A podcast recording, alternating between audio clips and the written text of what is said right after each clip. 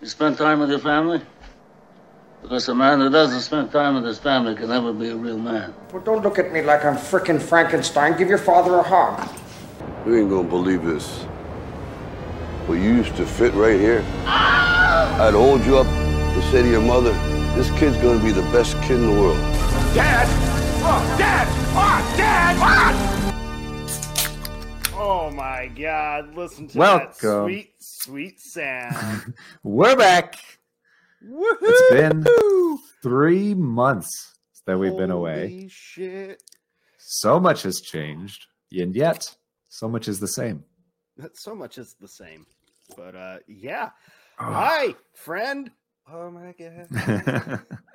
it's great to be doing the podcast again, um, Mhm. and especially with today's episode because we've been thinking about it for like about a year, For ever uh, since my wife got pregnant, like, and I was like, nine months. Yeah. yeah.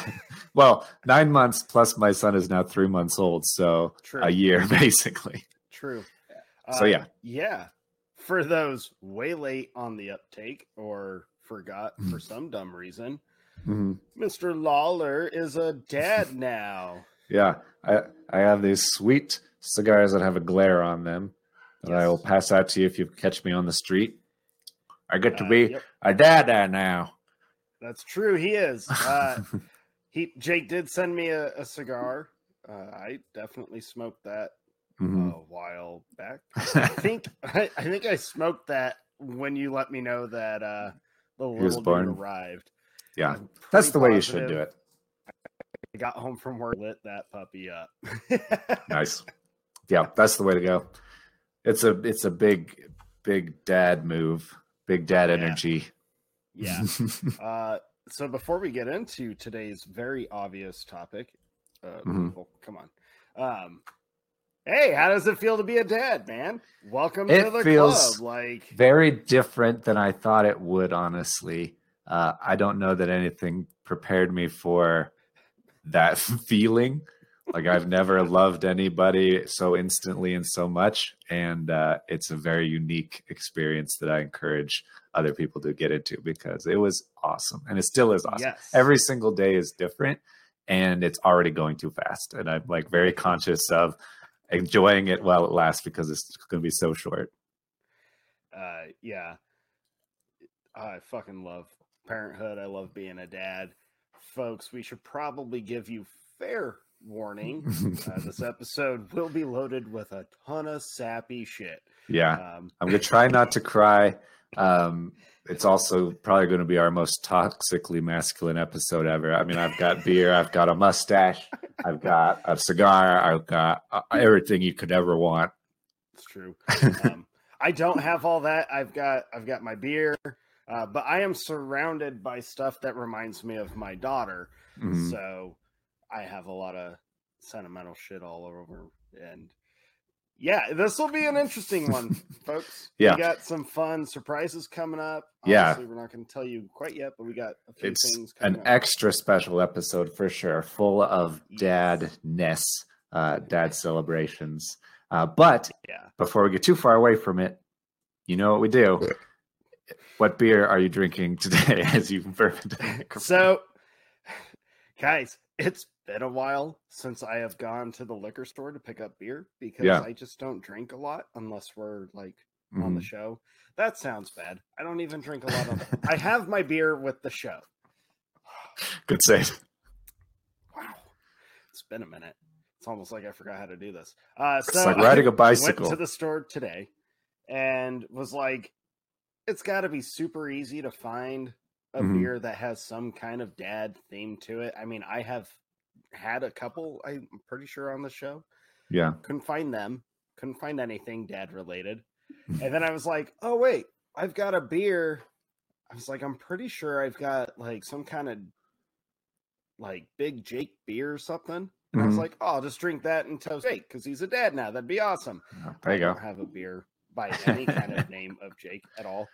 Uh, so today's beer, unfortunately for me, is not on topic, but I've been craving amber ales and I really like St. Arnold, so I'm drinking their uh, Mm. original amber ale. Okay. I like ambers. It's it's good stuff, man. Yeah. All right. Um, I I let you down right there. I yeah, I was a little disappointed, but it's fine. I was gonna go with the obvious, uh, not your father's root beer. That's like pretty Mm-hmm. uh, obvious, but it's it's a little too sweet for me. I'm, I'm old and grizzled and and uh, bitter now, so I went with my forefathers. the guy that drinks sour beers. Shut the fuck up. I like them juicy. Um, I went with our forefathers Norse ale from Maxline Brewing in Fort Collins, Colorado, and uh, it's pretty good. You went with our forefathers and Uh-huh. then went with the Norse. My forefathers. I don't know about you, but All right, fair enough. Fair enough. I like it, sir. Is it good? it is very good. Yes, I think it's new. I've never seen it before. It's a Pilsner inspired Kveik ale. K V E I K. Kveik ale. Pilsner Yeah. inspired. It's good. there you go. Okay.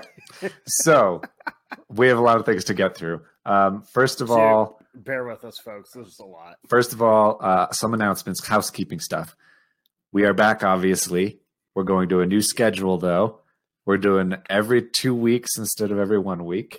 Hopefully, that will give us more time to prep for episodes, more time to polish them, increase production value for you, the viewer, to enjoy.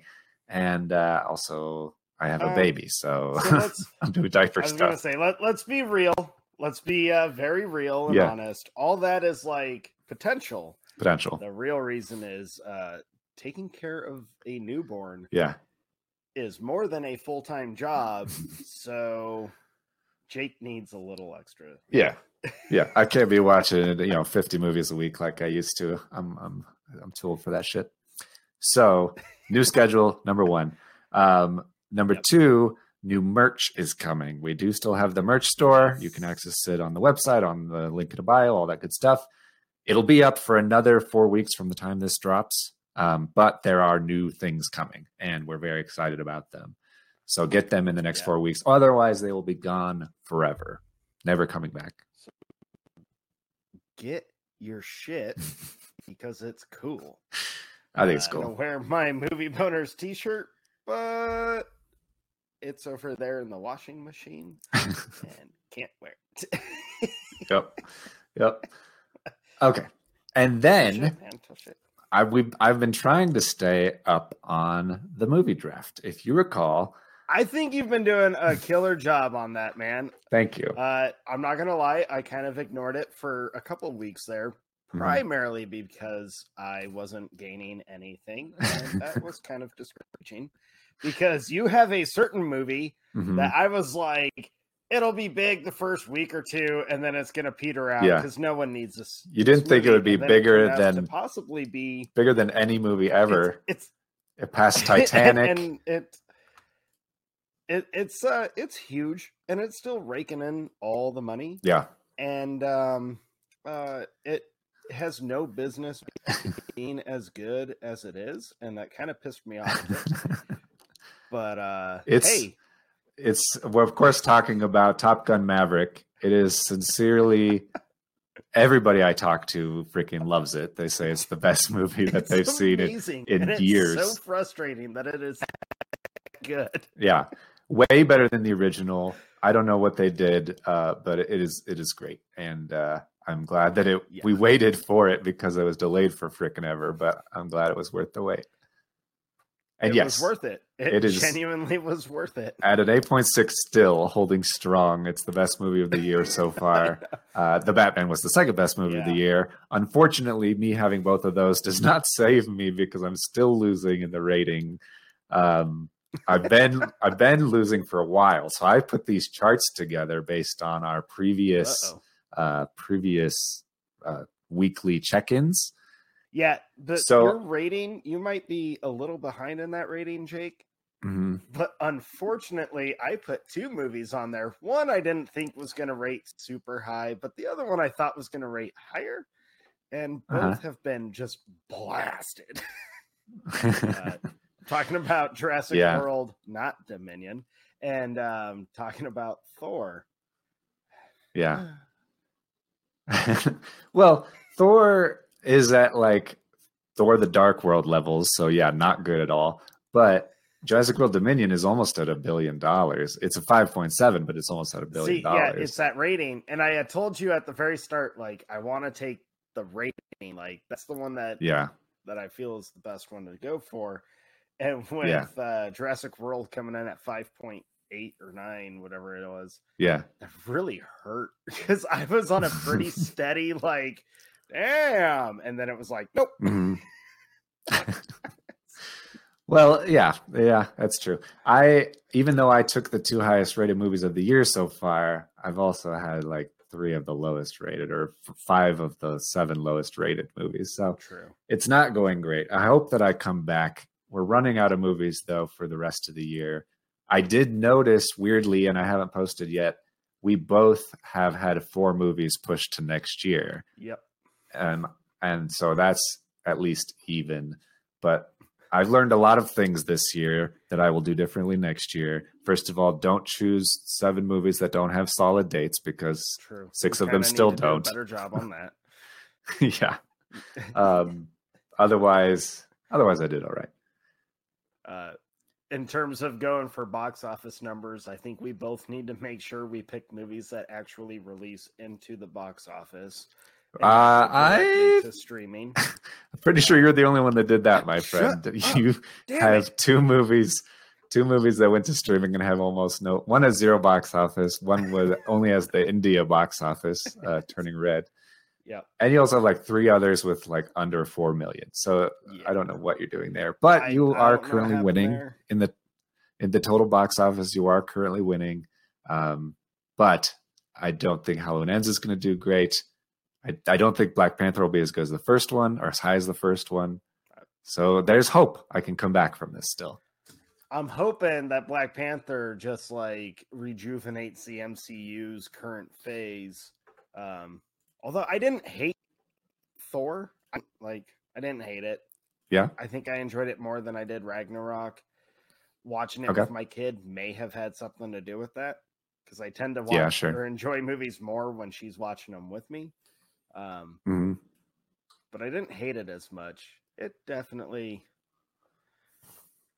I mean, they should have given Bale way more screen time than he got, but that's just my opinion. Yeah, he's the only reason I was even slightly interested in that, and I still haven't gotten around to watching He's it. awesome.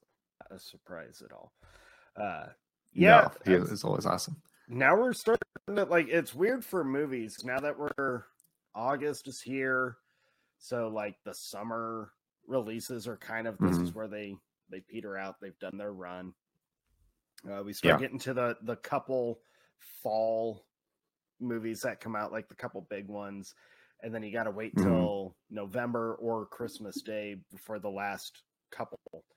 So yeah, you and I Yeah. are kind of like, uh oh, because I think we both only have a few big titles left.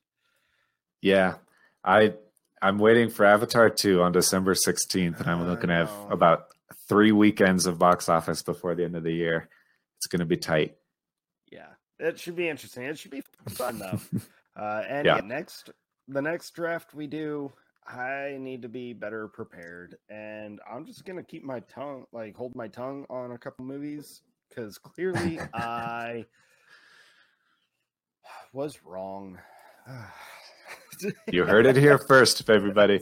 Dustin was wrong. I was wrong. I was wrong. Um, Who knew that Top Gun was going to be like the movie? yeah, yeah. But moving on, because we got a lot. We do have a lot. Let's continue on. Um, I was going to check in.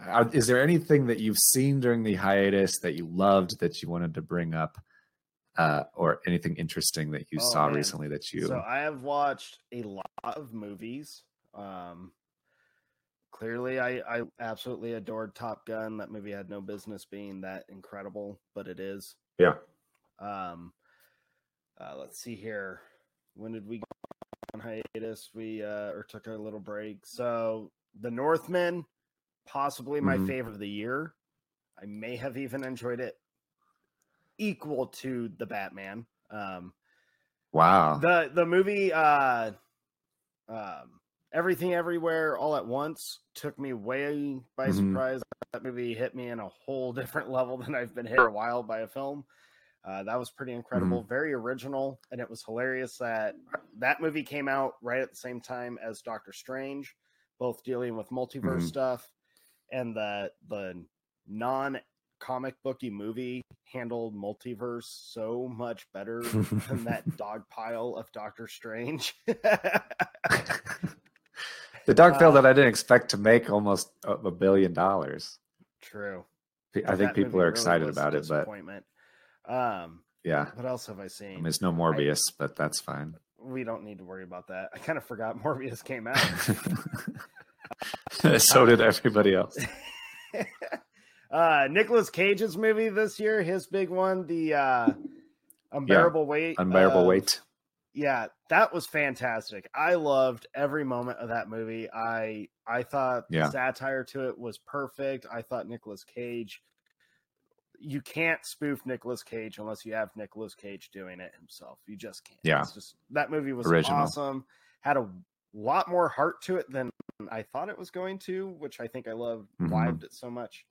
Fuck, what else have I seen? I've seen a bunch. Uh I just went and saw when where the crawdads sing. That was pretty cool. I enjoyed that. Okay. Uh, I can't remember. What, I've watched so many movies, and I was like, I probably should have Yeah. wrote like all these down, and I didn't. So That's fine. Uh, So- the Northman was good. I really liked the Northman as well. I was a little bit underwhelmed with the fight scenes. I felt like the choreography and everything was very stiff, and so it took me out of it a little bit. But otherwise, I liked it a lot. Um, I just saw Men, which is Alex Garland's horror movie. Uh, he did Oh, yeah. Ex Machina, and it was. I was very nervous that it would be super woke.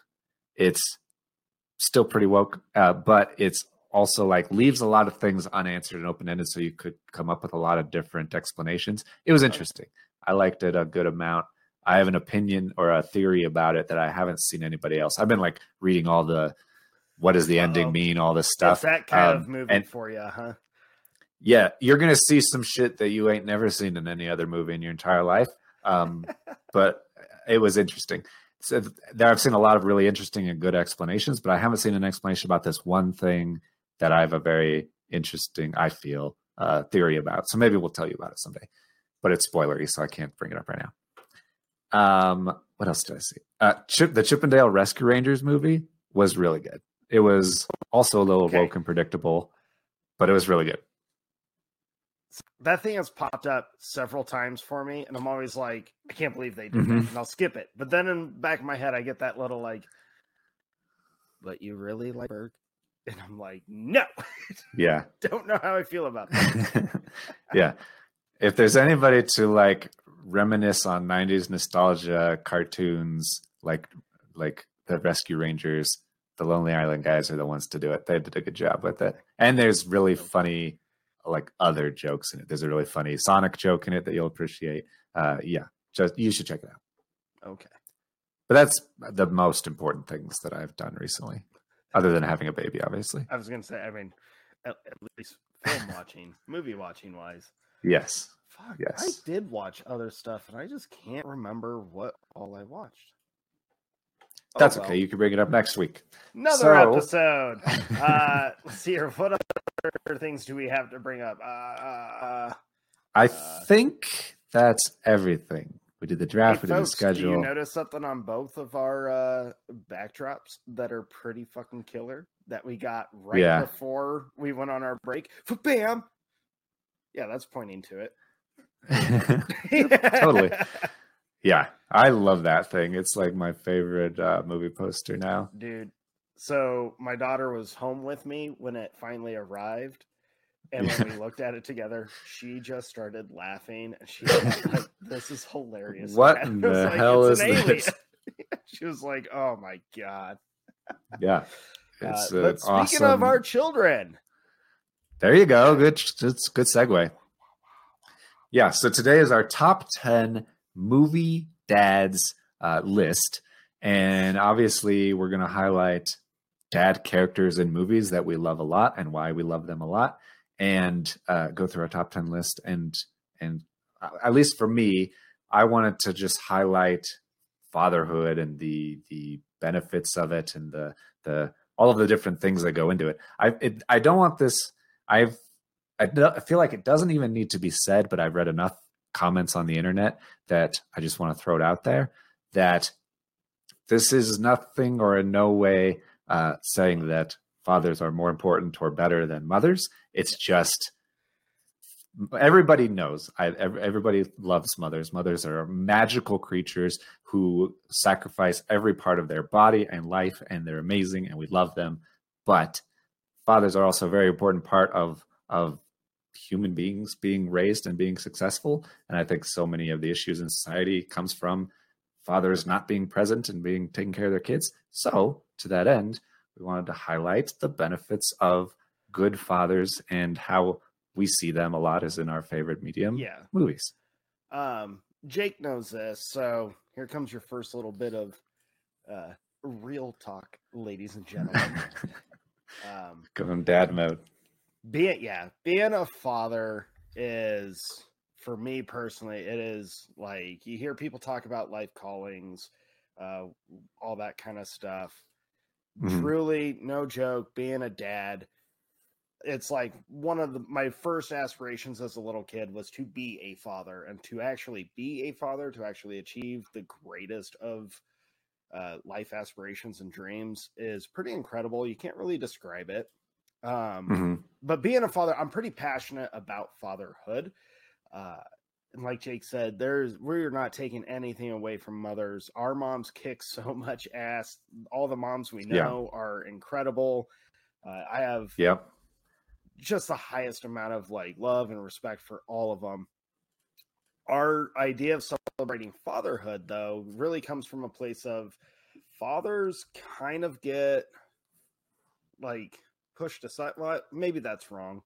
Uh, taken for granted is how I would put it. Yeah.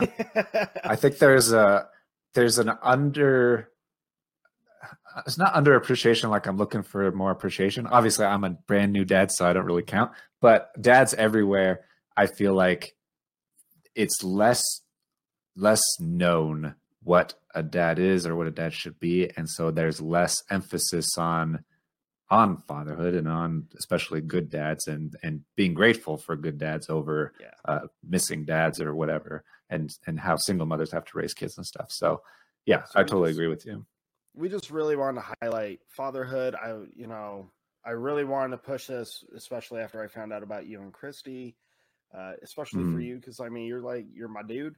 You know, we're family basically. so I really Um, wanted to celebrate you, and I, you know, we celebrate the hell out of Christy. So when she Mhm. listens to this, I can like try and be a punk to her right now, but I feel that would be wrong, so I'm not gonna. Do it um love christy and i love seeing all the stuff from you guys hearing about how how your little dude's doing you know from her and all that i think it's just incredible yeah i mean but but fatherhood is the it's a very big passion thing for me Mhm. where i am so proud of i mean all the fuck ups i have in my life even as a dad which hey fellas you're gonna fuck up which is one thing Yeah. i wish anyone would have told me and just been real about like you're gonna make a lot of mistakes it happens um right but I just I love being a dad. I want to celebrate being a dad as often as possible. I know I drive Yeah. friends, coworkers nuts with it all the time because I mean, ninety nine percent of my life stories now revolve around my child. And trying to like when that's your whole like story arsenal trying to tell a bunch of people who are not parents you like we get it man. You love your kid but you don't get it until you have your own child. So to all you fathers out there Mhm. cheers. Proud of you go bust your Yep. ass you know? Be there for your kids man. It's yeah fatherhood is a tough gig for several reasons. Uh, one of the biggest reasons for me, and from my perspective, is kind of a, a generational. Uh, what's the word I'm looking for?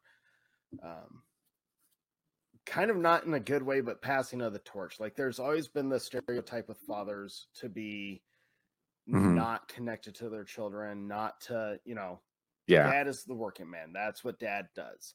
Uh, right I'm very happy to see that's been getting chipped away pretty decently over the years.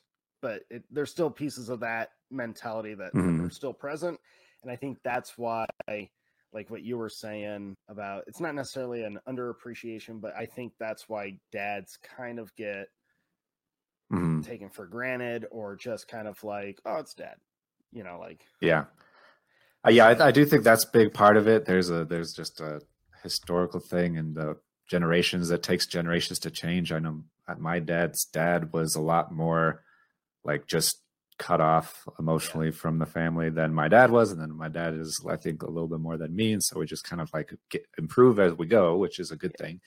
But I also feel like in media and in culture, there's been a thing that I've seen since like the 80s and 90s where uh, there's so many movies and shows where the dad is like just a, a an idiot, like a fuck up guy character, like he doesn't have a lot of depth. He's just an idiot, or he's completely absent, or he's cheating on the mom or whatever. Like right. there's not a lot of there's not a lot of- or something like that. yeah, there's not a lot of wholesome, present, caring fathers in media, and I think that's why we wanted to show at least the a handful of really good ones. I I'm gonna tell you right now, like my list is 50 50 percent. Well, actually, not even 50 I'm gonna tell you, my list is full of genuine, loving fathers. Some of them are funny, some of them are Mhm. not. Um, Yeah, but when I was I'm right there with this you. episode, even when we talked about it originally, and then finally watching the movies and kind of going through with it, I struggled so damn hard with this list. And I know I texted you yesterday. Uh, Yeah. like I still Yeah, don't even know who my number one is. Don't worry, I know who my number one is. It's okay. But few. I uh I got kind of critical with a couple of the the father figures that I originally had on Mhm. my list or like thought, well, that's an obvious one. And then I went back and watched them and I was like, you're not an obvious one on my list. I actually legit Yeah. did it right before we logged on. It's like I have Okay. time for one more review. I'm gonna check Mhm. this guy out. Because in my mem- my memory was like, he's awesome. This is a dad Right. rewatched Right. it and was like, nope, I disagree with so much this dude does. I'm not Interesting. for it. Can't have him on my list. I wonder if it's the same one I had because I definitely had one where I was like, he's a dad, definitely going on the list. And then more I thought about it, I was like, you're a dad, but you're not a very good dad. Like you're cool, but you're not a very good dad. And I'm I'm also expecting our list to kind of have a decent amount of differences. Uh, I'm also wondering if one of us will have dads that the other one took off the list for Mhm. those reasons where we didn't feel they hit those those check mark or those boxes.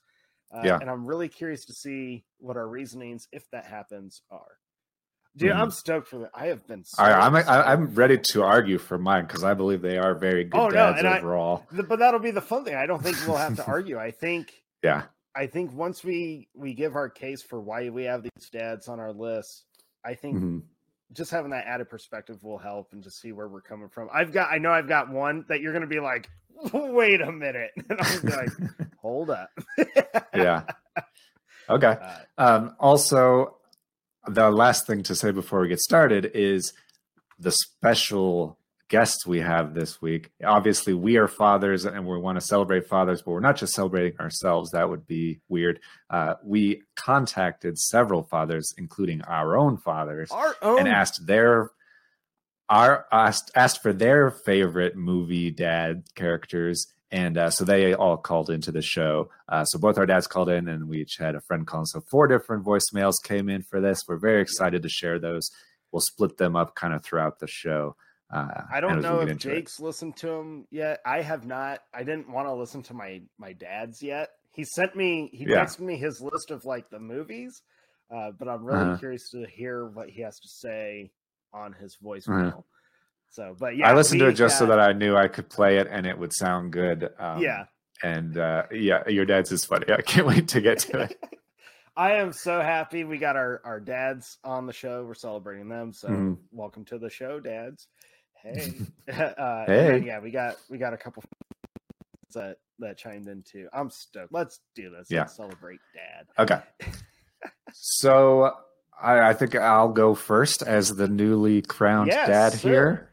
Do it. Uh, my my number ten favorite movie dad, who is a lot like myself, where the nice thing about becoming a parent, I have learned, even though you don't have any idea what you're doing, your baby is also a baby. So when your baby's a baby, you're kind of a baby as a parent, and you both kind of learn together. Uh, and so that is a lot like my first character. I identify with this guy a lot more than I thought I would. So my number 10 favorite movie dad is Ben Stone from Knocked Up. oh my god. it is, in addition to being one of the funniest movies of all time, I feel like Ben's transformation from a single dude, he's essentially a man child, to into a responsible father through the course of the movie is perfectly represented and very honest. Apatow always does that very well. But he starts out as this like crass, poor stoner and with no ambition and just hangs out with his friends all day. Uh, I didn't do any of that, but I was, you know, very lazy and selfish, and I didn't have anything to do. Why would I care about doing anything? And and then he meets this girl and knocks her up, as the title implies, and uh, and and he has to choose to become a father and become responsible and and take care of his kid or do ch- choose things for his kid that are things he wouldn't have chose for himself. And so I really like how that's represented.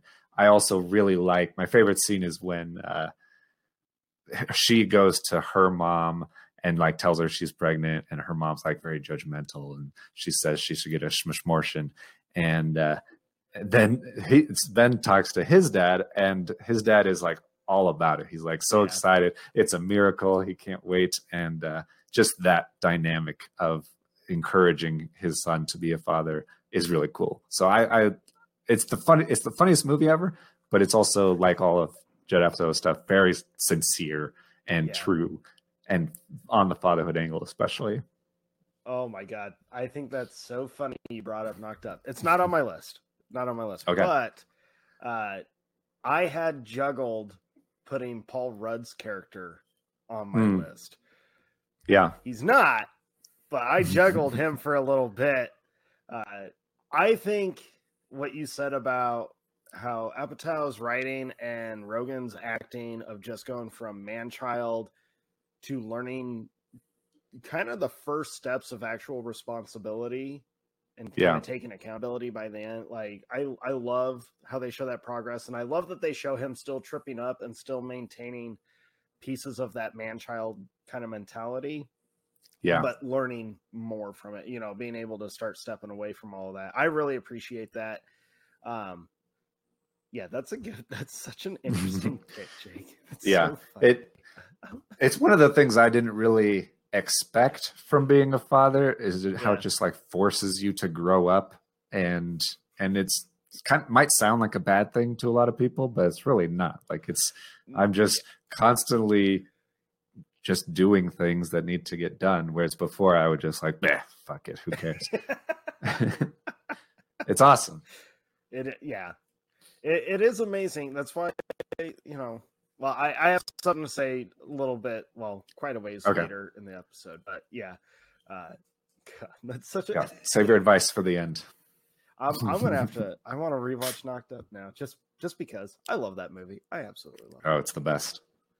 um All right. Well, my my number ten actually does not have a big role. In fact, I realize that with a handful of my my list, uh, Okay. where they don't they're not in the movie very much, but the scenes Mhm. they are in, they are the grounding moments. They are the grounding kit, whether it's super simple and just kind of common sense to them, or they actually have very wise words to, to share. Um, but I was Yeah. like, that I thought that was interesting that the fa- the fathers on my list kind of hit me, and when, I rewatched them, they all still stuck with me so much, and I understood why I gravitated towards them. And so this one, Mhm. I have always just like the, before I became a dad. Actually, this movie came out the year before my daughter was born. Uh, so yeah, still before I was a dad.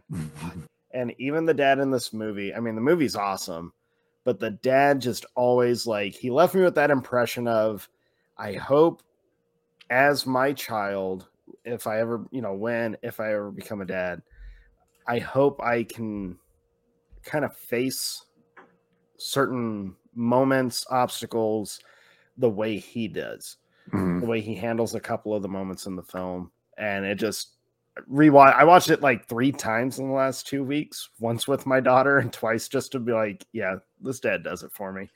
Um, so my number 10 is Does it for you, huh? Yeah. that was weird. We- Sorry.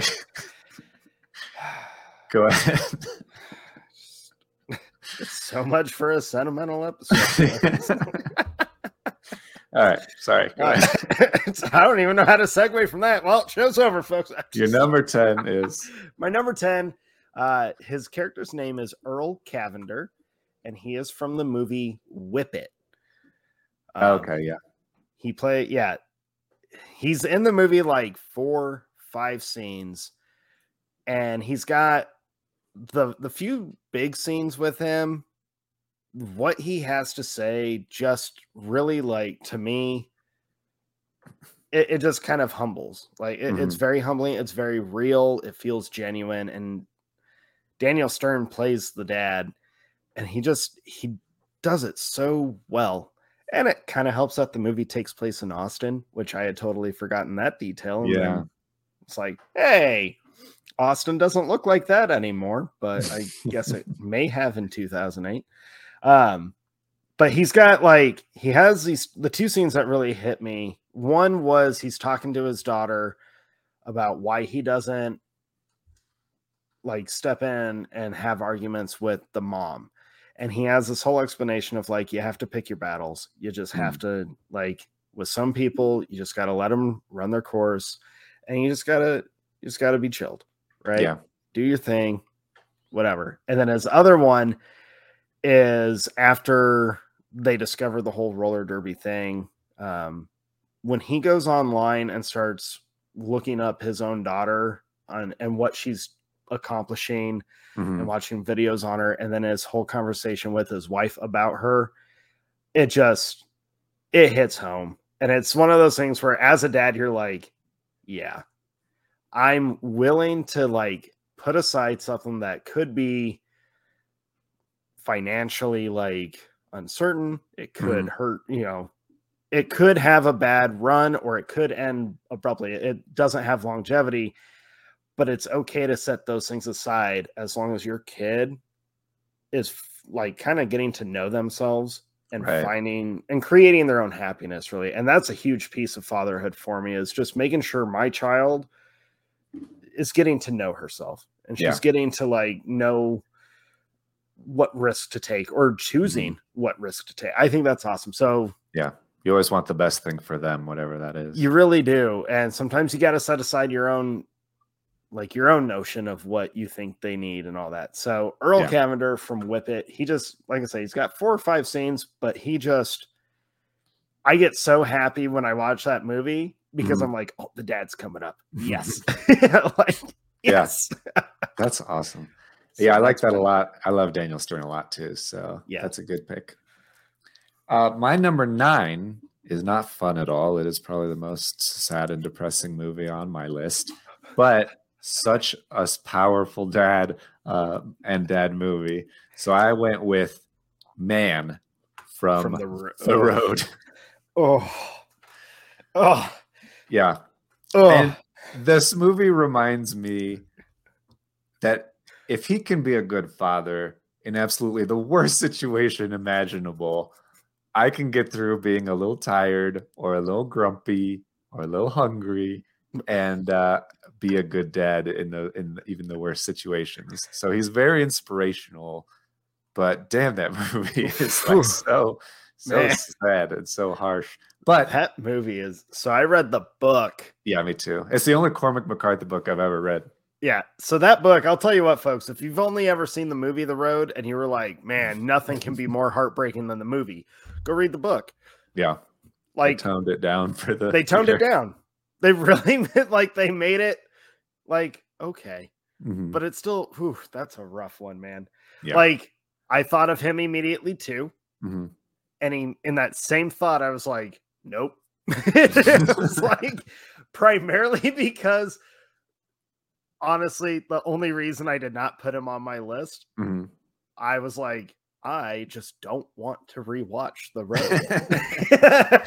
it's one of those movies for you. You have those one and done movies that yeah, like I own watch. it. It's over there. Yeah.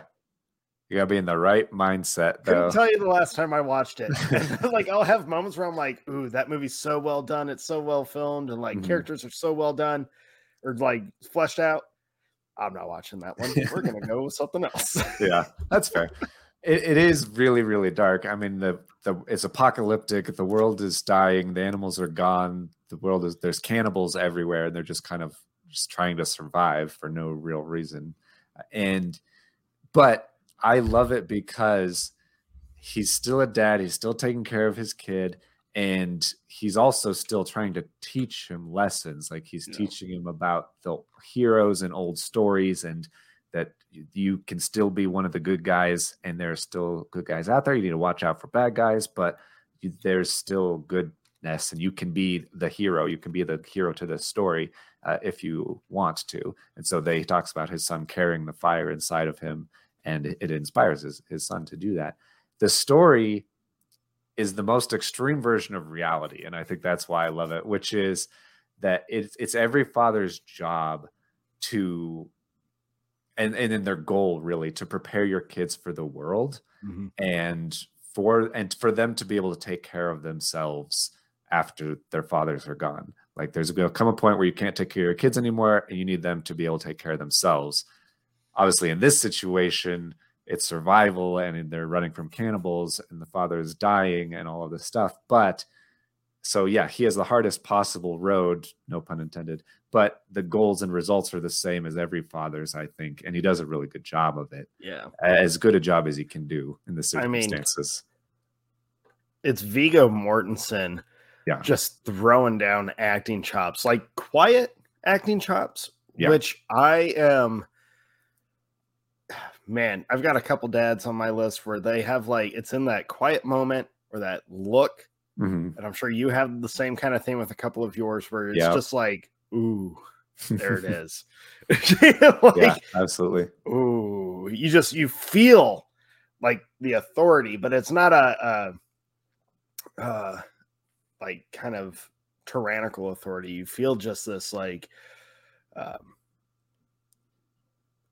more of like a humbling authority where Yeah. like the dad just the dad needs you to be better not only as a person for yourself yeah but for me I, i've really approached fatherhood as i need to set my child up to be better than me grow Right. from what i've done do better than what i've what i've accomplished like just be Yeah. better Mhm. and uh and that's Yeah. the, i mean that's the whole goal i have spent 35 years making mistakes if they can and learn from those mistakes early on and not duplicate them then they can go on and make new mistakes that i will never even make it to. So it's just like building on top of each other it's if crazy. right? Yeah.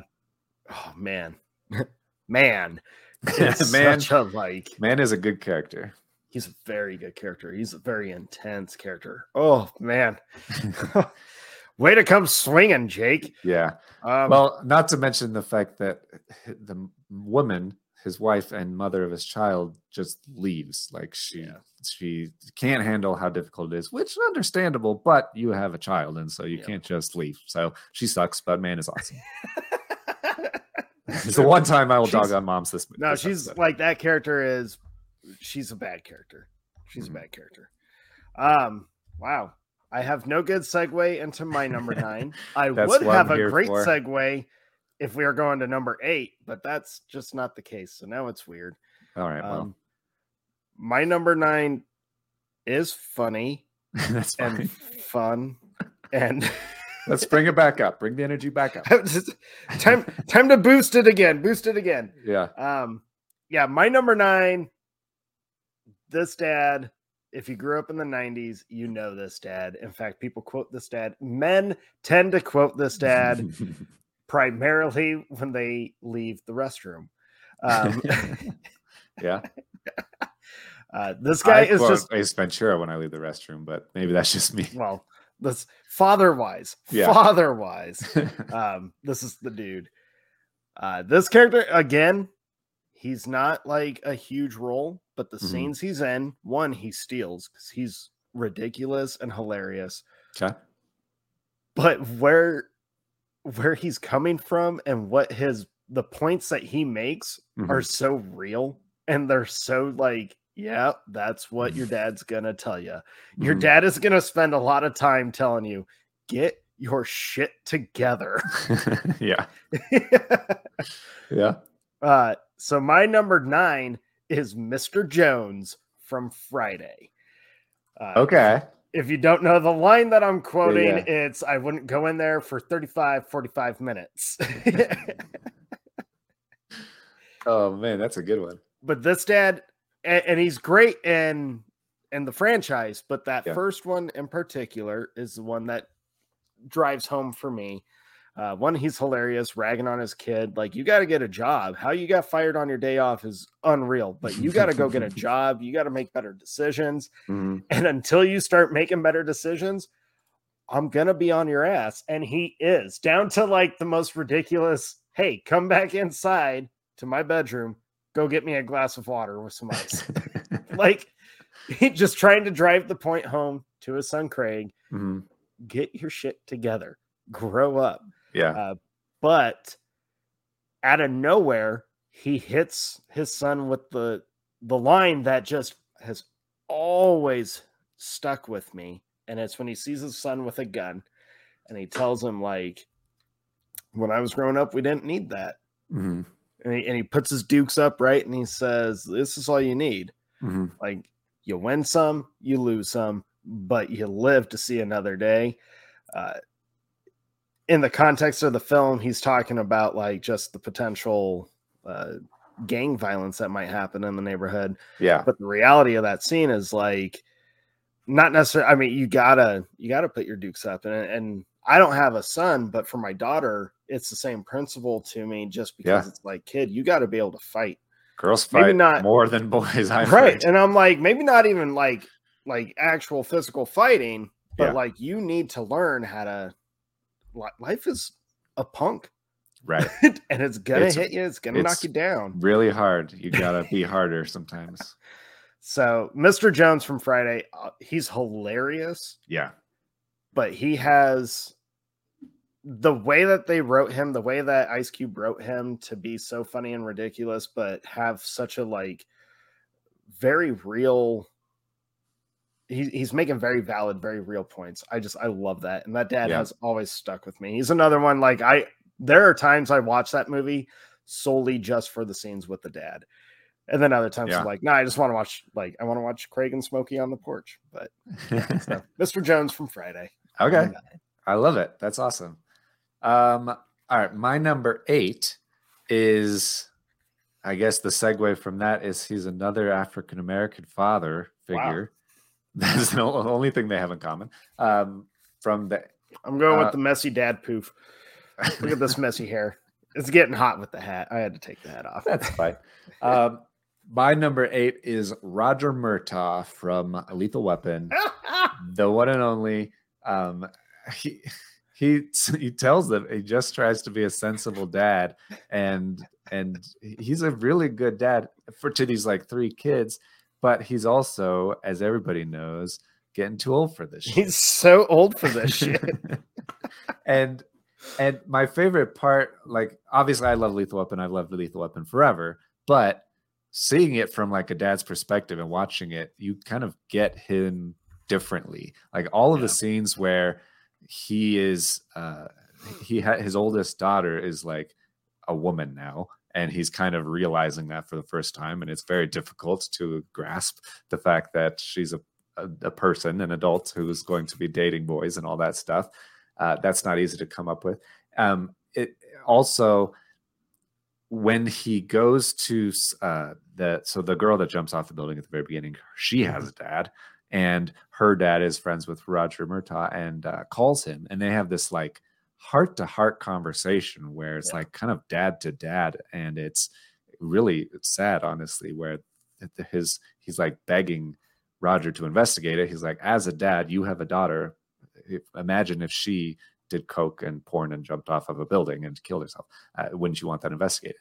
And so I don't know. It's just very powerful, and I've never really seen the movie from that perspective before. Mhm. I've always been like the hard boiled detective story and all that stuff. But there's a lot of family life scenes with him and his family and him and his kids and his daughter gets kidnapped and they he has to like go rescue her and all this stuff. It's very fatherhood hood centric, and I really really like it. Watching that movie from the perspective of a father when he's holding the grenade and he says, "If she's gonna die, she's gonna die my way, not yours." Yeah, So like, oh, you believe him. like, like being a dad changes Mhm. it, it your perspective how you like how you process just it's so different and jake you're you're still super new I'm a baby. i'm gonna tell you right now man as your kid gets older that learning how to reprocess stuff Mhm. is like it gets more intense and it gets harder Yeah, but that's kind of the point right yeah, Um, yeah. yeah oh man oh dude murtaugh's such a good pick and i'm not gonna lie totally not a surprise that you would have roger murtaugh on your list not a surprise at all No, he's amazing. he's awesome he's awesome All right, before you give your pick, I think No, we've yeah. gone we've gone through five. Let's do one of our call in uh, Hey. answers. I've been trying to do them in uh, I think order that I think will work well because I have listened to them. I know which ones are on the list, and I don't want a lot of things spoiled. Yeah, so spoil anything we're gonna go to a call in from my friend Brennan, longtime listener and supporter of the podcast, first time caller. Uh, so let me pull this up. i was about to be like we're not a radio show jake but podcasts are essentially radio shows welcome to the show man I've got three picks for favorite movie dads. Number three, Sam from Sleepless in Seattle. Number two, Wayne from Honey I Shrunk the Kids. Number one, this might seem a little lame since this is a minor character, but I seriously idolized this guy growing up, and he's one of my favorite movie characters of all time. Miles Dyson from Terminator 2. Terminator 2. holy shit I honestly forgot he was a dad, Miles Dyson specifically. oh I my god I don't think of him like uh, I, in that context, really. I, it's been a while, a minute since I've seen Terminator 2. All I think of when I think of Miles Dyson is sitting there holding the thing going, dude. So the one that like that's a great pick yeah, because he like it's to have your entire life's work and in just a few moments and you're looking at your kid holding this arm mhm, and interacting with this machine and realizing like I have made possibly the most royal of fuck ups yeah, a dad could possibly make. Uh, and to just instantly be like, okay, I have to erase my entire life's work. Everything I've ever gone for, I have to get rid of. That's incredible. Um, the pick that just made me feel like, how the shit Honey, the Shrunk the Kids. did I not watch Honey, I Yeah. Shrunk the Kids? yeah, Rick Moranis was like the funniest dude when I was a kid. Dude, and I just thought of another Rick Moranis character. Oh, Little Giants. Yep. Little Giants is a great movie. Also, honor mid episode honorable mention. Check out Little Giants and Honey I Shrunk. and he's such a great dad. Yeah, he's he might be the most honorable. Take the top spot for honorable. Oh my god, dude, those are awesome picks. All that right. was fantastic. good job, Brennan. Thank you, sir, for calling in, letting us know. We appreciate it. All right, now you can give your number eight. uh, All pick. So my number eight, uh, minor character for screen time, major character for lasting effects on the main main character. All right. Um, this is I will tell you, people, this is the only like nerdy one I've got. Originally, I had a few, but this is the only nerdy one I've got. Okay. Uh, Jake, you and I have brought this guy up several times before, Mhm. and we've talked about his intensity just in the the small screen time he has, Yeah. and how much like how impactful he is throughout the whole franchise. Um, my number eight Yeah. is Jonathan Kent, specifically from Man of Steel. Yeah. Um, I was rewatching just like clips of him, not just the full movies, but clips of him.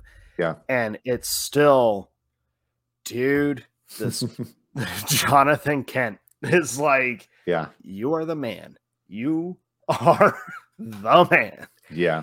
He is so open and honest with Clark that it's it's heartbreaking, but Mhm. it's like it's so inspiring as a father to to see this character raising his son, knowing his son has more potential than like literally everybody. Yeah.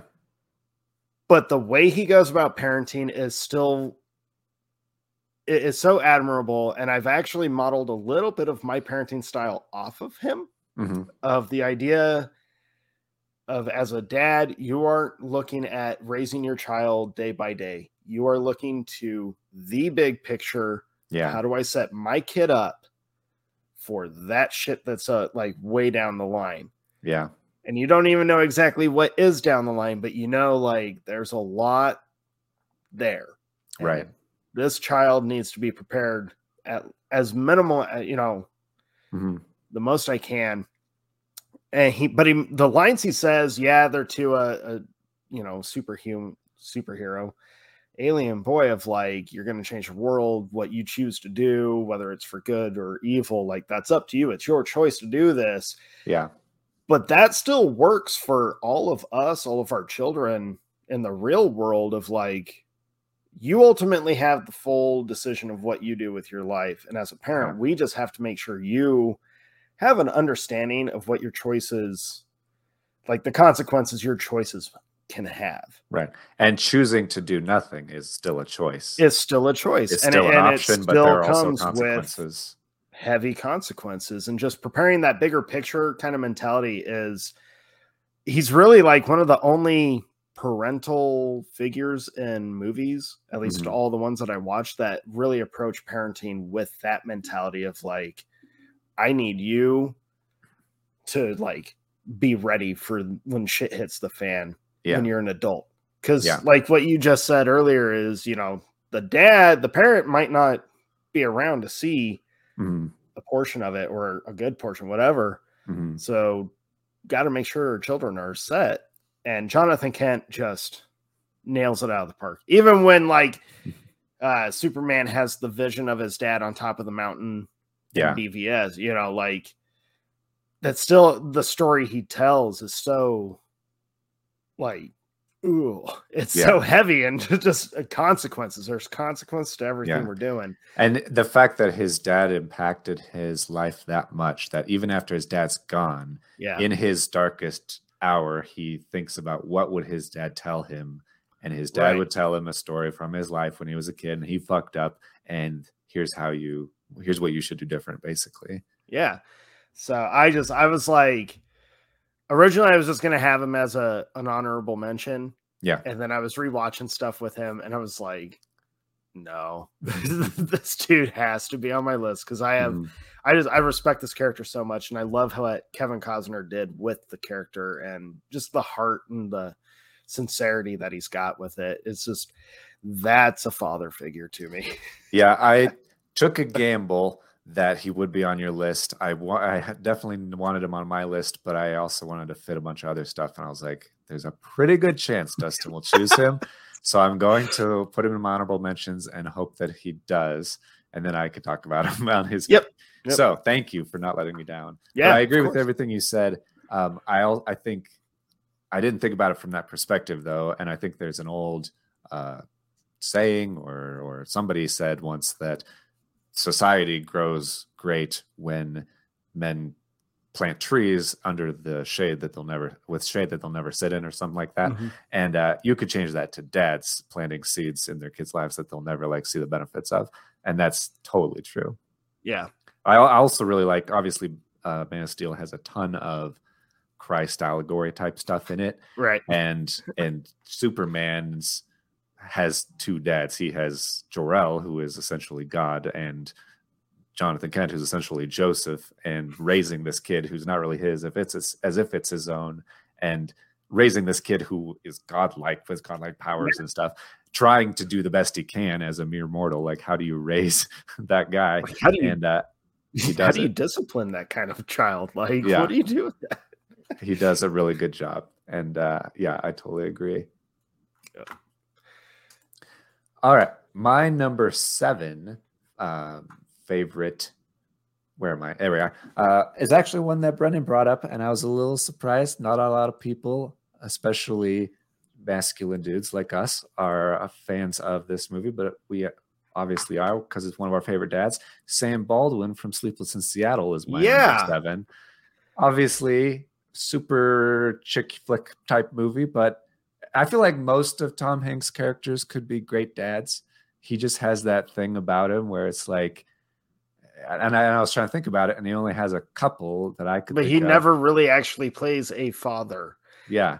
And so I mean, Sleepless in Seattle is times, but Sleepless in Seattle is is one of the best, and and also I've noticed recently as my wife has been watching chick flicks, uh, they're so sad.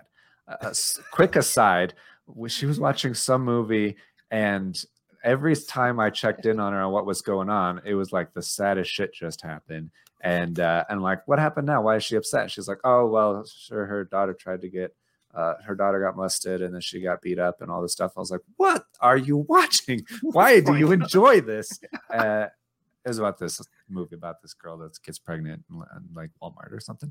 Um, shout out to you. if you know- oh, I you know totally know what that is. movie that is. Uh, with Ashley Judd uh, and uh, Natalie Portman, right? Natalie Portman. Yeah, yeah, yeah. Something about a heart where the heart grows. I don't know. Something like that. Yeah. Uh, so anyway, they're always sad. And Sleepless in Seattle opens at a funeral where this guy's Mhm. wife just died, and now he has to not only get over that as an individual, but also he's a dad to this young kid, Jonah. And just how he balances that, he completely throws himself into work and fatherhood and completely denies everything else for himself, which is Yep. one way to do it. Uh, not really a bad way to do it.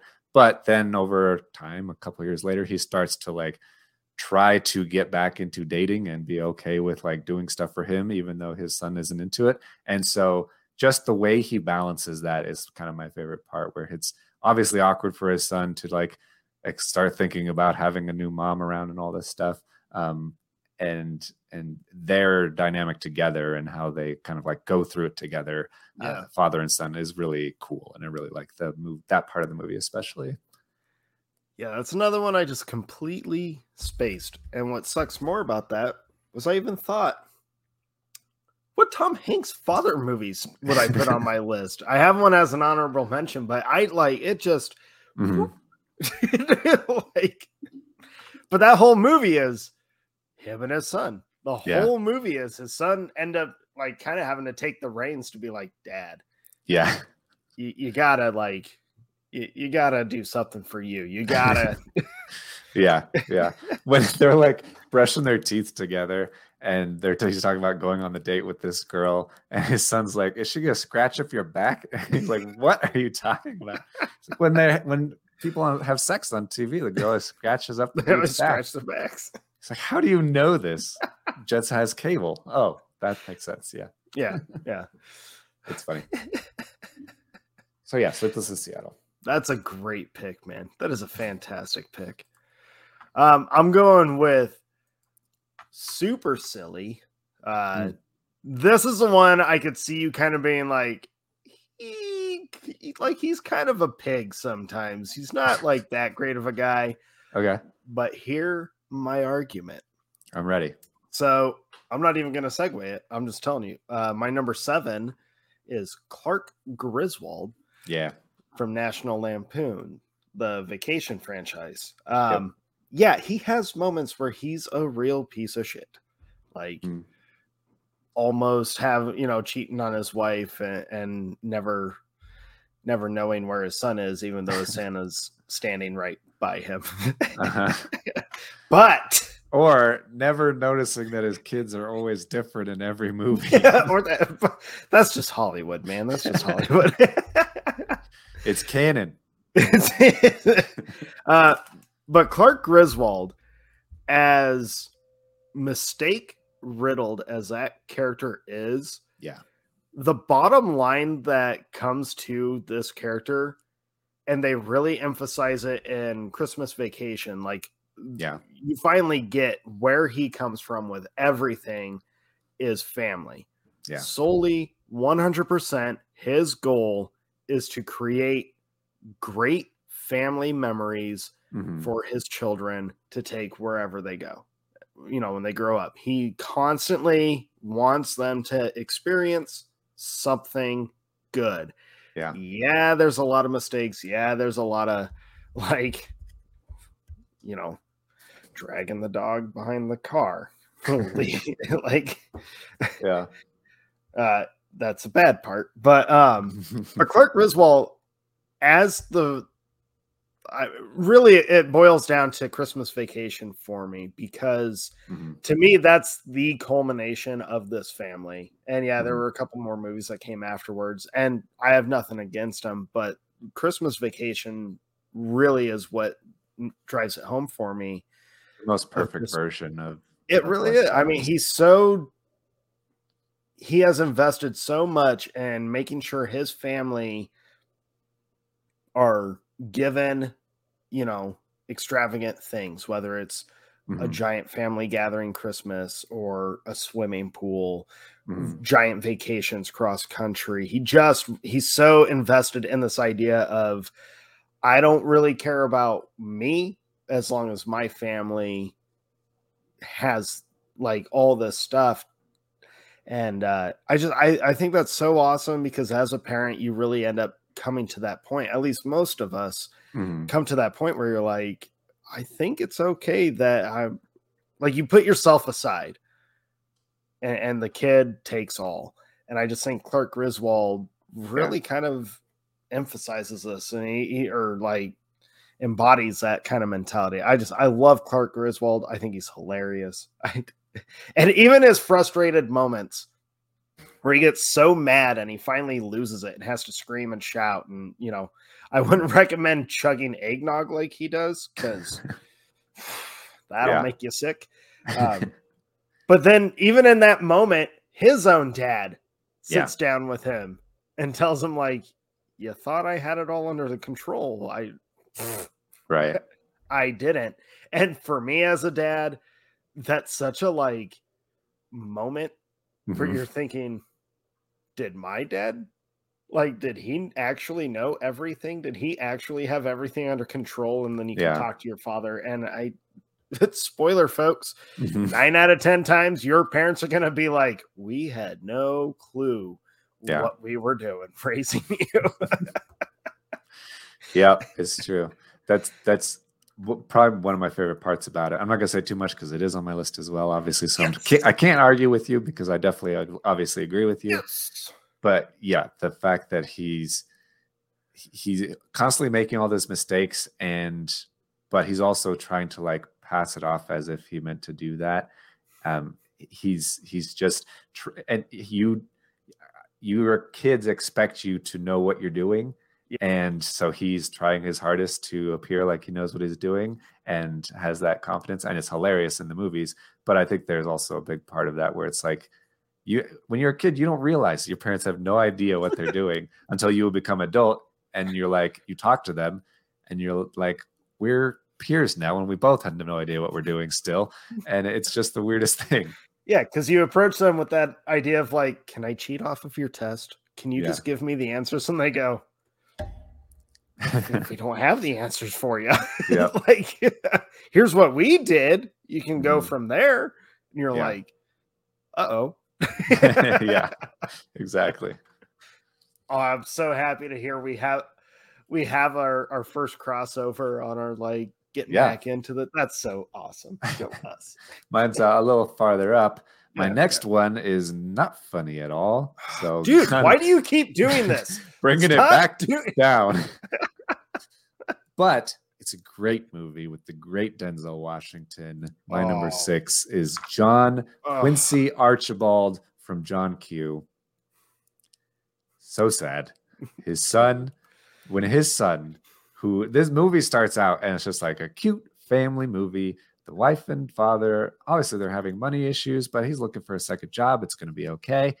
and they're at their kids' little league game, and he just collapses, and it's just the saddest thing. And his dad rushes out to him, and he has this like heart condition where it's like rare and it sucks and it's going to be like $250,000 to get it fixed and his insurance doesn't really cover any of it and so he's he exhausts every possible thing he can do he's and he just can't get enough money and so he goes to the ultimate breaking point and needs to save his son and needs to get his son on a donor list and essentially it becomes a heist movie where he's trying to hold the hospital up to get his son on the donor list.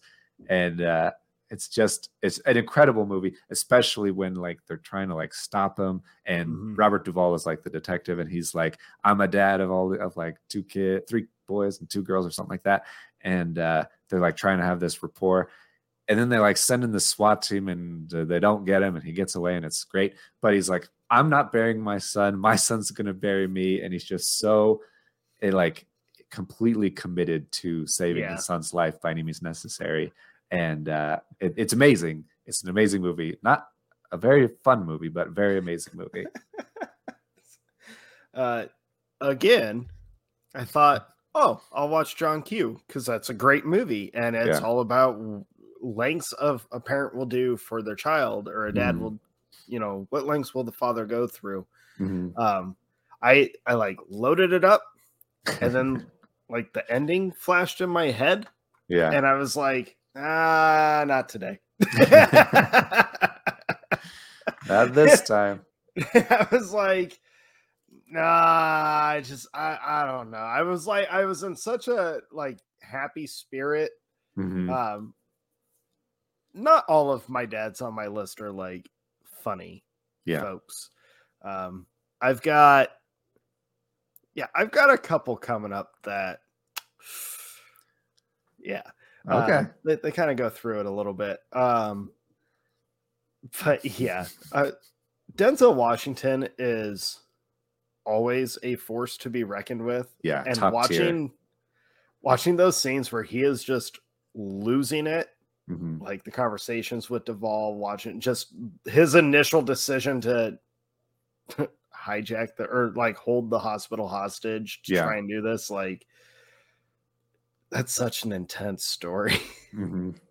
And he's a great hero, an un, un, unexpected hero, because there are so many points where you could say, "Oh, you're a dick. Like you are mm. affecting all of these other people's lives, and you're very, being very selfish to try to save your kid." But he does enough to try to help them. Like he, even though he's holding up the hospital, he still like tries to let them operate on the people they need to operate and tries to give people directions to other hospitals. He does enough to keep himself likable and not like make the audience turn against him, yeah, which is always important. the audience you don't turn against him. One, you get where he's coming from. Yeah. Um, but yeah, I agree with you. They do enough where you you stay with him, Mhm. where you're like, he's still he he's got a little bit of a grasp on. Yeah. He's he's a good guy, but he he's just out of options. Yeah, And he refuses to accept that his son is going to die in the next couple of days, yeah, which, which, is I, understandable. I get. Yep. Absolutely. I, I've told my daughter, man, if anything ever happened to you, scorched earth. Yeah. like Yep. that's it. Um, yeah, it, it's amazing how intense that kind of like you don't even want to think of that scenario. And John Q is so. Uh, I find myself. I'll watch movies where parents have to go through these these situations where they're watching their children suffer, Mhm. uh, whether they get sick and are dying, and the parent has to have this understanding of like you're probably going to be the one bearing your kid. Mhm. Um, I have a hard time with those. Like, not to a point where I'll completely refuse. I get, I didn't watch John Q. Um, but it, it hits so differently now because I really like, I think about parents in the real world who have faced this kind of stuff and now they're watching a movie that's about it. Chances Yeah. are they they've made the decision not to actually see this these Yeah. films or watch these stories, um, which I get. Can't hold anything against them. Mhm. Um, but I I have found myself thinking about families that have actually gone through some of these scenarios, and my brain is usually thinking like, "Ooh, did we need this story?" Like it- it's usually a quick thought, but I I have to chuckle to myself that I have that thought at all, Yeah. and it, it's solely because of my child. So thanks, kid. Yep. yep. It's all her fault. It is. Thanks for taking that blissful ignorance away from me. Um, well, my number six is genuinely a good mixture of he does some silly things, but he's not like a very funny character. okay. Um, now I've I've talked about this guy a couple times. We actually I just talked about this full movie in one of our episodes, and uh, I, I want to say it was our like, um, what did we call it? Our comfort movies. Yeah. Um, so my number, what number are we on? Six. Six. Uh, is the character Matt King from The Descendants. oh. yeah. uh I love George Clooney in this film, and I love how he approaches playing this dad who the whole situation, the whole story is actually really in like it's not a funny story. He Mhm. does some silly things with his daughters throughout the course of the the movie, but he he's this dad whose wife is about to pass away to be taken off of life support. He has this entire trust thing where he's been given the sole say in owning this giant piece of Hawaii that the whole family wants him to sell, but he's having kind of reservations about it because there's deep meaning to it. Yeah. And then he's trying to figure out how to stay connected and honest and open with his youngest daughter and then find a connection with his oldest daughter who is kind of rebelling. She's getting into drinking and partying, has that teenage attitude and all that. He's trying to deal with so much all at the exact same time. And he has to maintain a calm Yeah.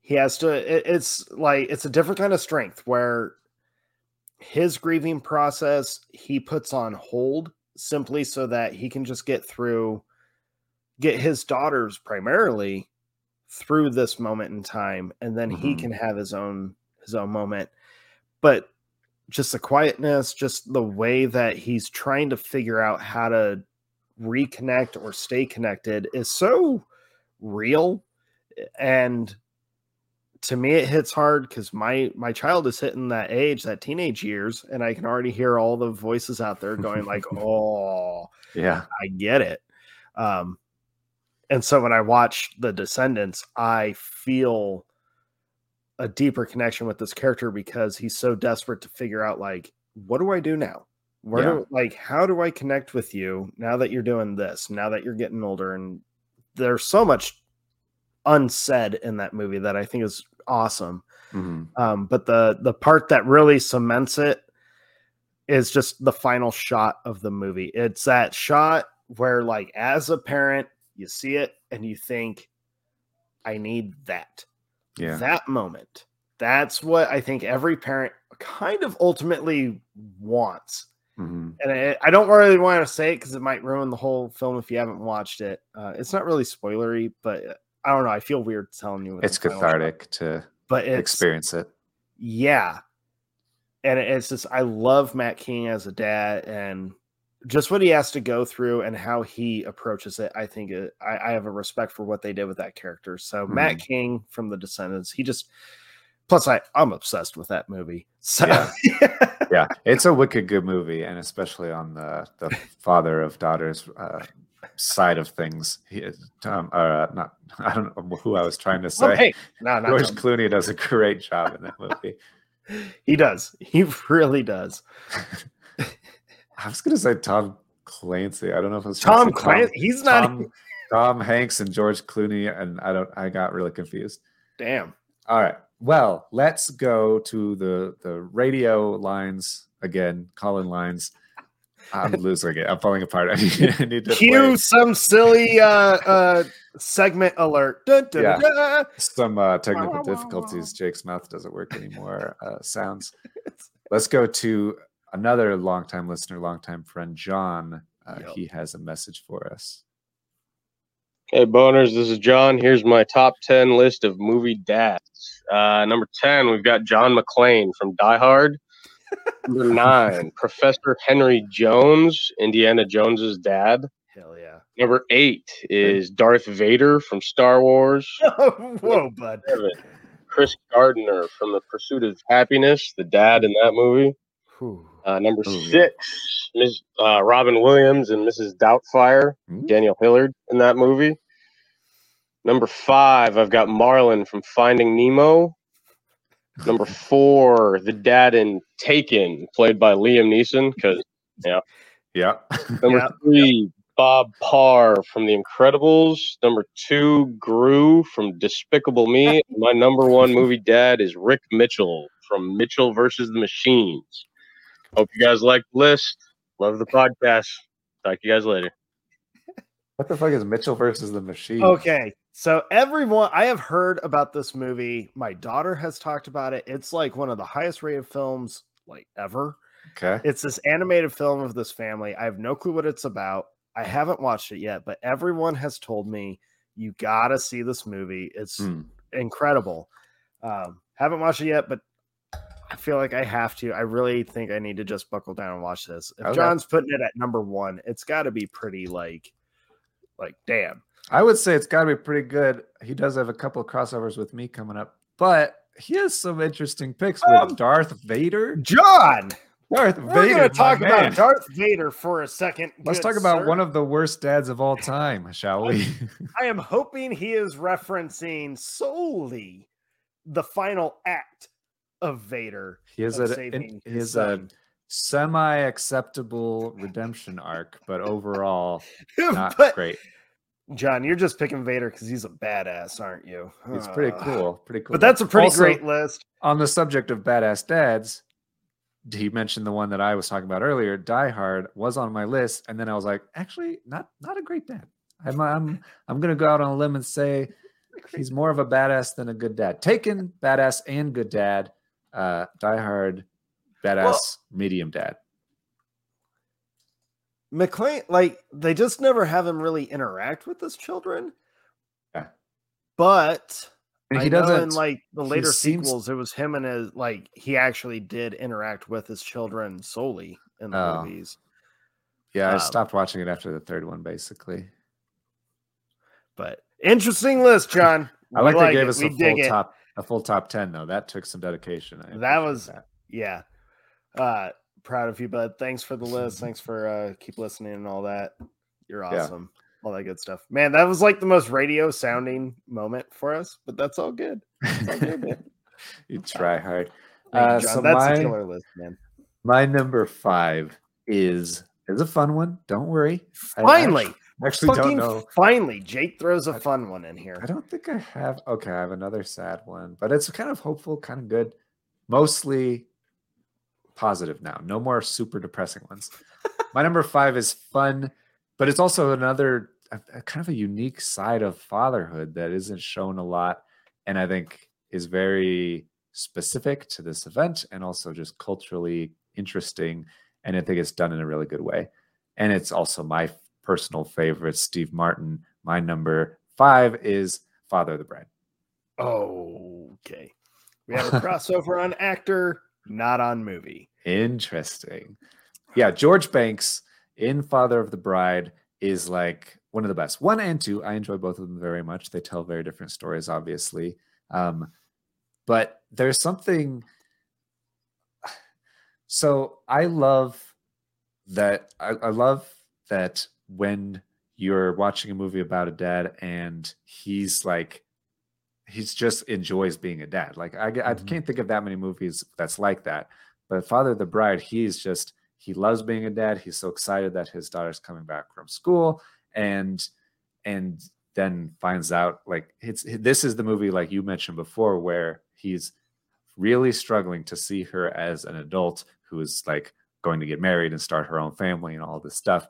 He still sees her as that little kid, and that I can't imagine yet. I'm going to learn the harsh in, reality in the future, but I can't imagine how hard that must be. I'm getting more of a perspective than I've ever had before. That was always kind of a weird thing that happened uh, in Mm-hmm. in in stories that I didn't really get, but now I'm like kind of seeing it already. I feel like time is moving too fast. Slow down, uh, and uh, and so I think that's a big part of that.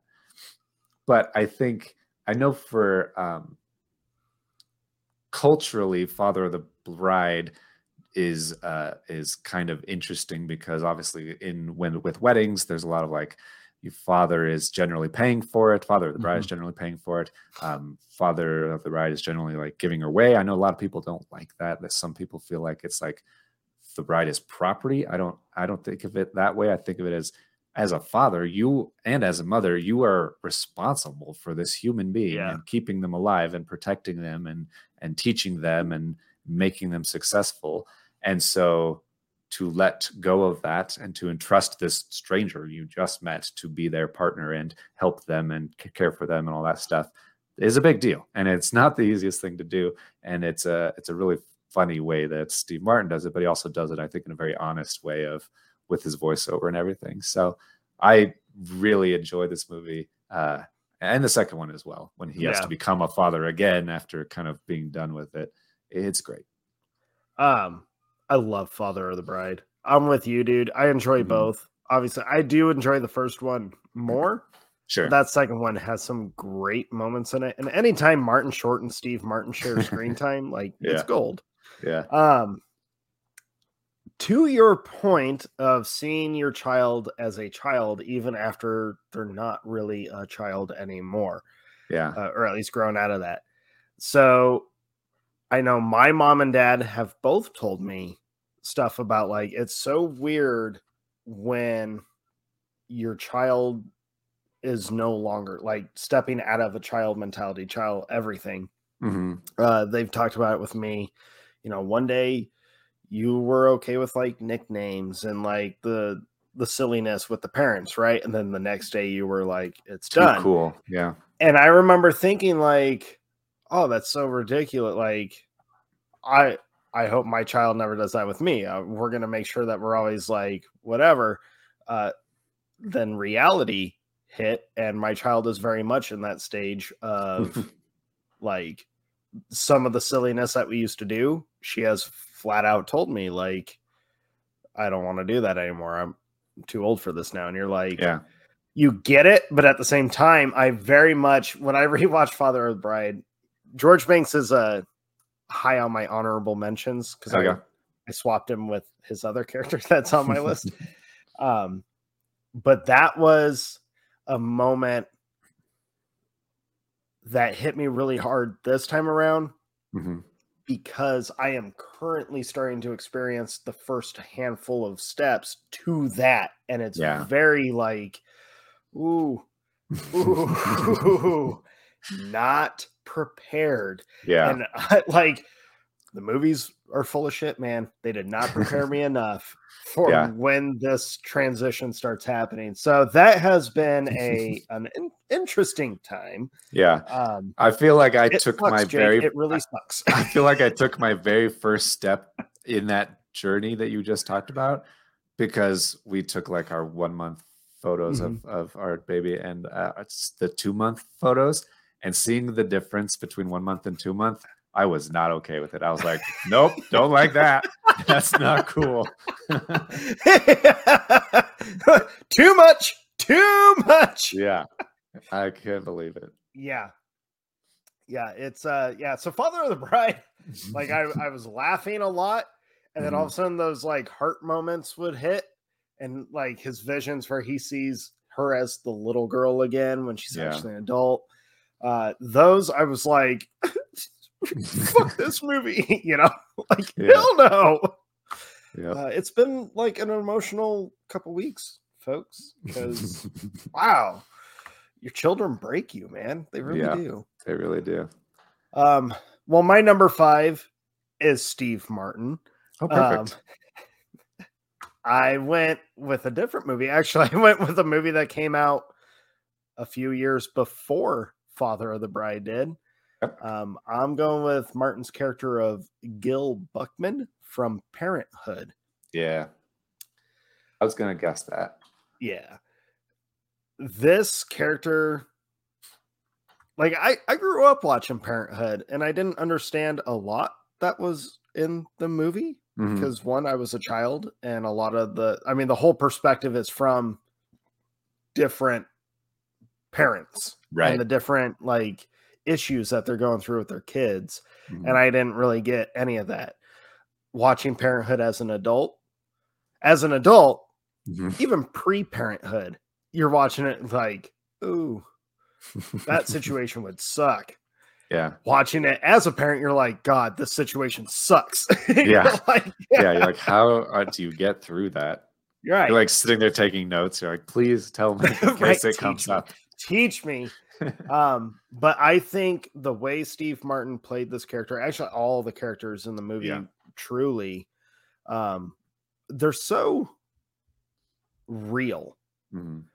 there's such a like raw honesty even with steve martin's you know his character of gil who's very in the moment with his children he's very present he wants to do what he can you know with his son's birthday party what he ends up doing for that is pretty cool but then the movie really shows you and martin does a great job Mhm. of showing like the frustration mounting, the stress of everything mounting, and just how do you, how does a parent process when there's so much weighing down on them and so much stress, so much angst, and not necessarily from the kid, just life in general is just beating you up so much that you just can't take it, and then you start like second guessing yourself as a parent, which is a very very normal thing.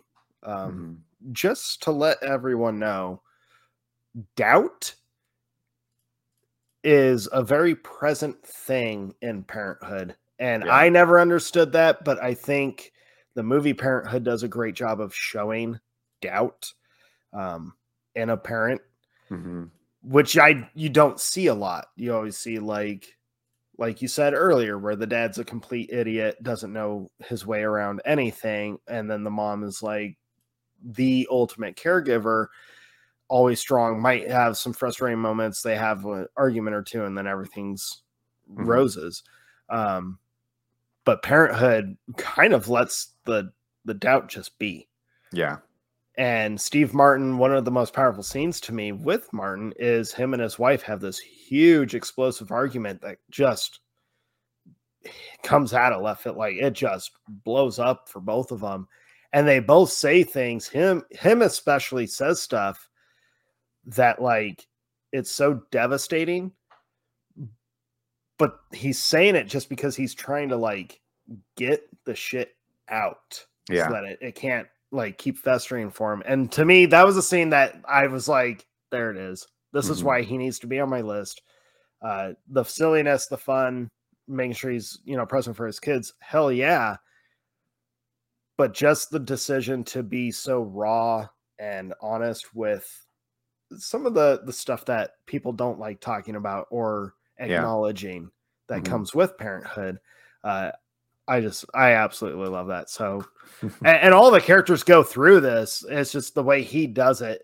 it- His was the one that hit home for me. Yeah. So, yeah that's definitely a, a big thing that i'm like kind of noticing and talking a lot with christy and and she knows it like eh, has been talking about it and thinking about it on like the mom side as well where being a parent's really really hard and it can feel feel like you don't know what you're doing and you have all the pressure in the world to do it right and and so and it can feel very lonely because you don't Mhm. know like how who knows what to do right and all these things and if- you ask the wrong questions or you ask the wrong people that could be super judgmental about what you're doing or Right. how you're doing so yeah I, I think that there's just a lot of things like built up and it is so helpful to be able to get that out and to say i this is really hard that i have this crazy situation i don't know what to do about it i need like just to air it out and not feel alone in it and to have other Yeah. people online or whatever say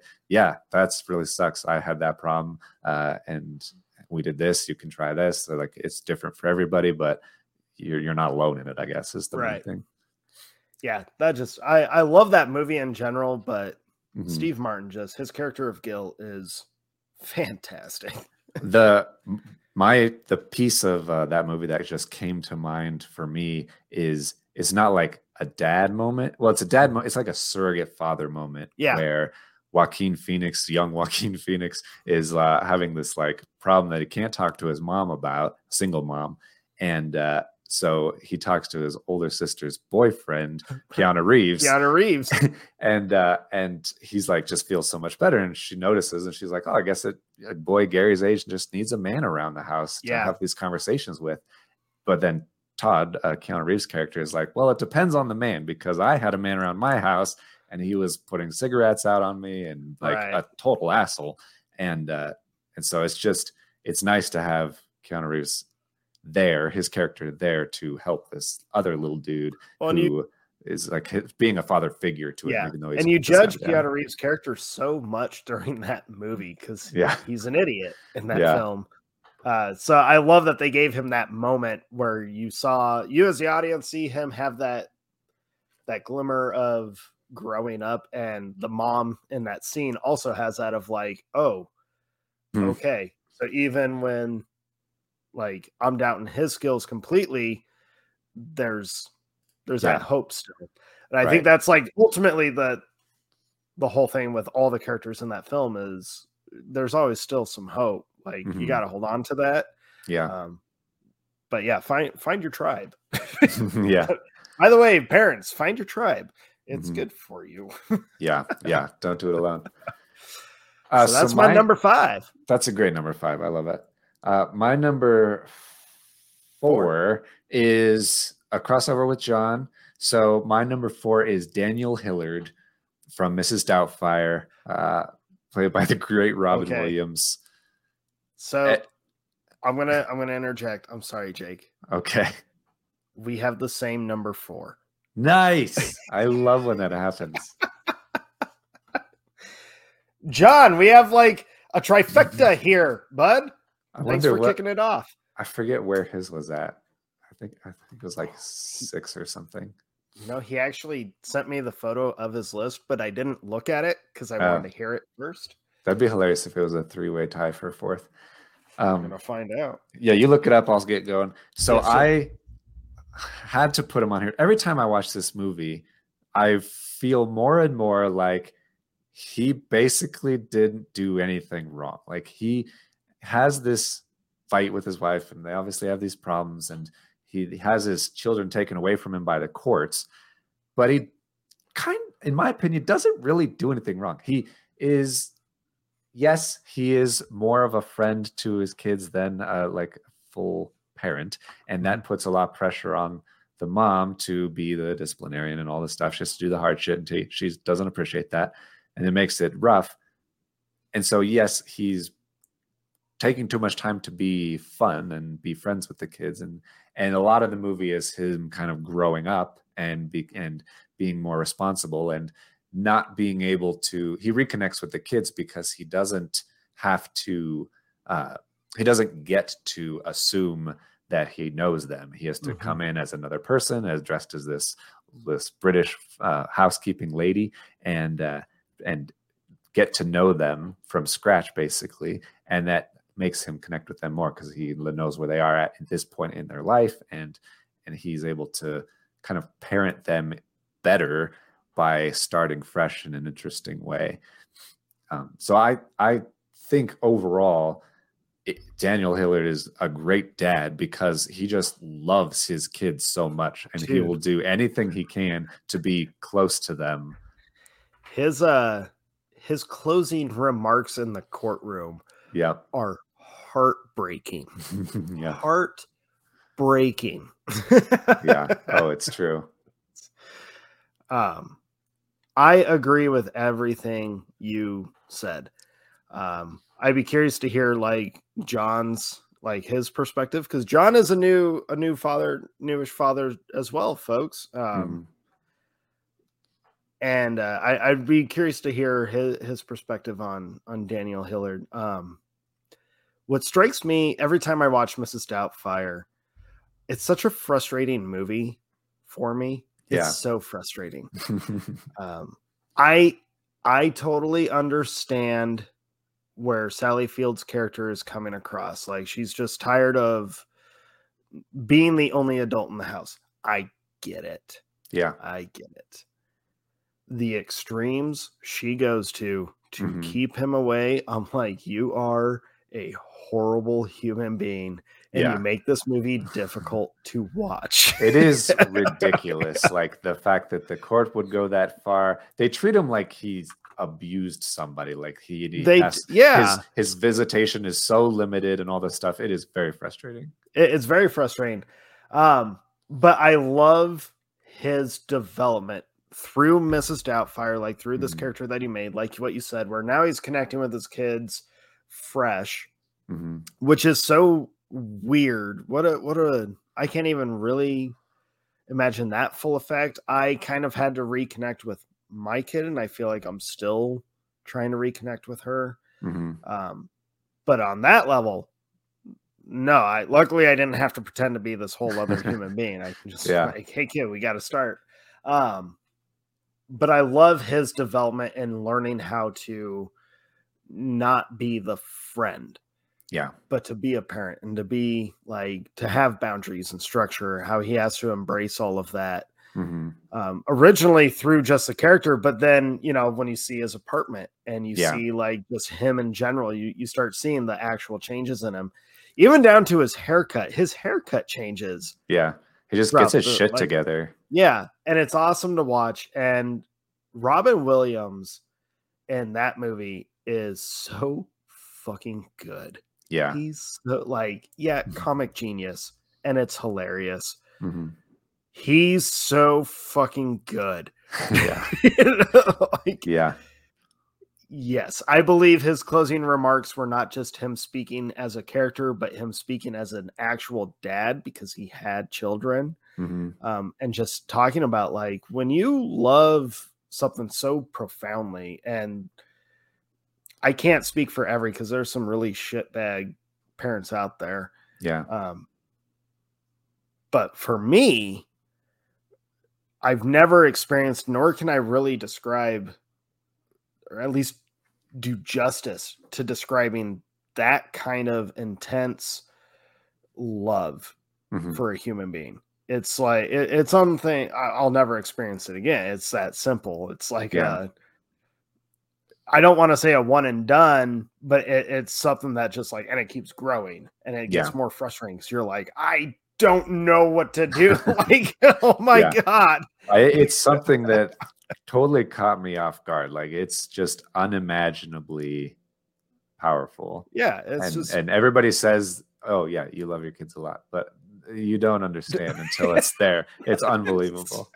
it, like it it has an effect folks and it, it's you you really do have to just kind of experience it and it's wow Mhm. um but daniel hillard that character i think just he speaks for all of us dads or Mhm. at least you know i, I felt like he was kind of speaking for me saying some stuff that i've always wanted to try and say just with like i'm addicted to my kid Mhm. like i literally cannot do anything yeah, without the child's interest. Like I just it's so weird yeah, how that happens. And I, I just I love that. And the whole oh my god, rewatching it. I rewatched it this afternoon. I had to leave work early today because Mhm. I had way too many hours. Um, and so I was like, ooh, I have enough time to I'm gonna get a few more movies watched. Let's just confirm and maybe like juggle that last one I told you about. And I rewatched Mrs. Doubtfire. And I was doing so well, dude. I was great. I was watching. I was like, "Yeah, he's here. He, this is where I want him on my list." Mhm. And then, fucking, the ending comes up, Mhm. and like, when uh when they're he picks up his kids again. Spoiler. Mhm. Um, but when the wife, when the mom sees Mrs. Doubtfire on the TV and she's talking, she's responding to that letter from the girl who's like, "My parents are divorced. How do I, you know, how do I deal with this?" Mhm. His little monologue at through Mrs. Doubtfire about love and parents' love and all that, I was like, "Are you fucking kidding me?" Damn it! Oh, being a parent breaks you, man. Yeah. I fucking cry at everything anymore. It's ridiculous. it's true. I did find myself getting more emotional than I ever was before. You just, I don't, caring about things in the world makes you care about more things in the world. And it's kind of like a snowball and it kind of sucks. every uh, every Christmas, you know, when when my daughter and I watch uh, Jim Carrey's The Grinch. Don't Mhm. worry, folks.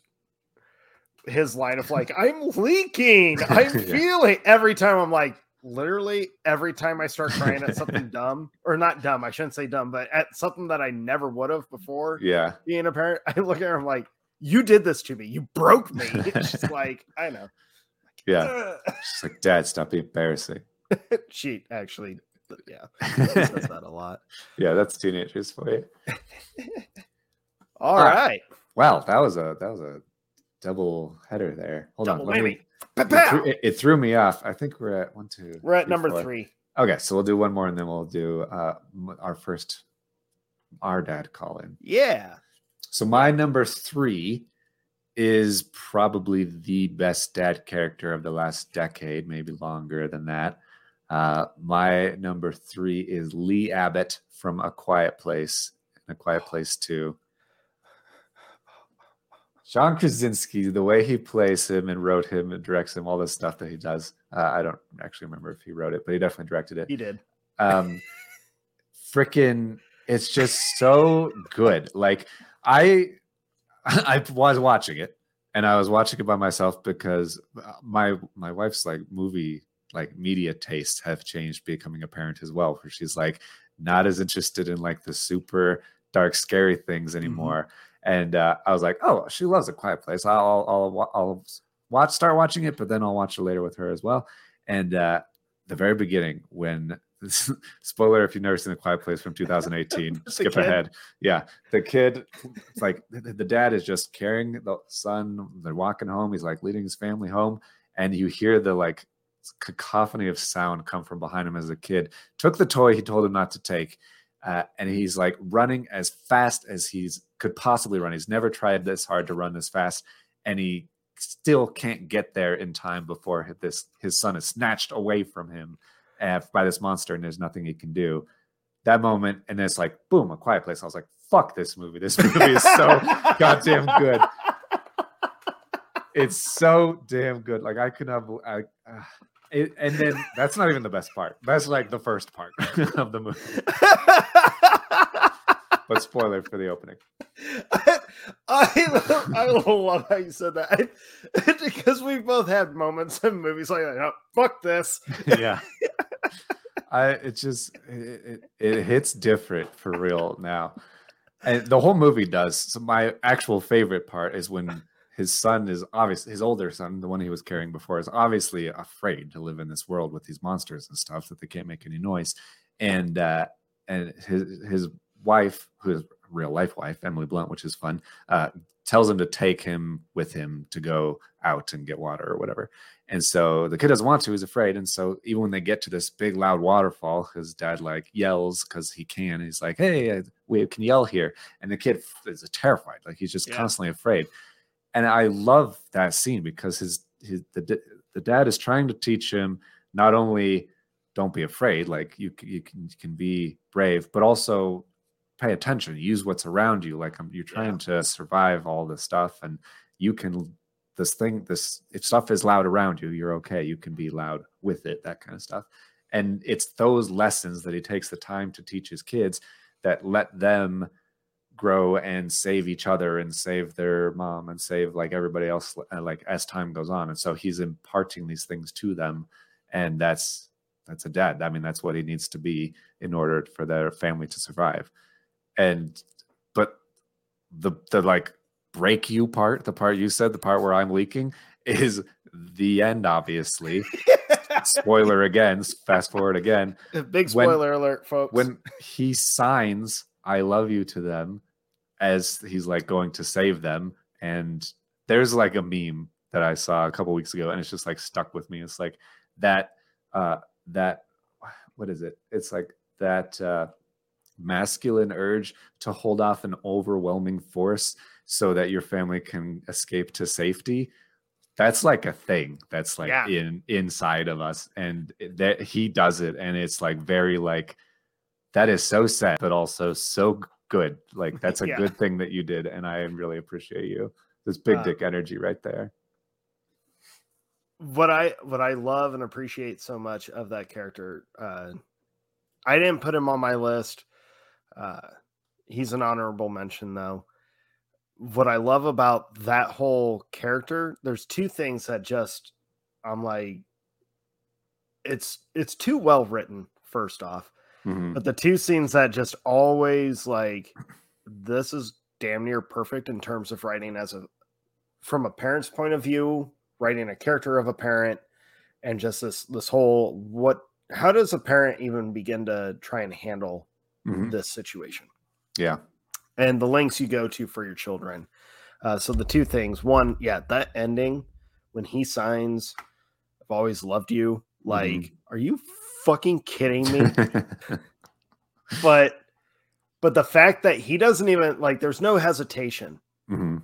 like as a parent and this some people might think this is like ooh that got dark. It's not dark. Mhm. this is just what it is. As a parent one of the incredible things that clicks in you Mhm. is you have a full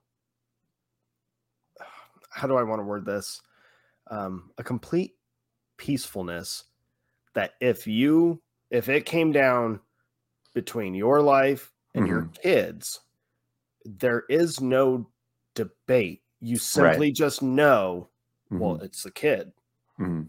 Like and you have like you're okay with that. It's weird. Yeah. It's powerful and i love that you see that in him where he sees a situation and he just immediately is like oh this is yep. this is how it is. Yeah. And he does it. Ugh. Yeah. It rips your Like, heart out but it rips so you good. apart. Just destroys you. Like well that's it for me. Mhm. um but there's a detail in that movie that not a lot of people talk about and it kind of bums me out that they don't because i'm like it's such a, a great thing that they show. So you know the deaf daughter thinks that her dad hasn't like loved her that he's Mhm. kind of separated from her and he hasn't at all the whole time that she's not seeing what's actually in front of him not just studying the creatures.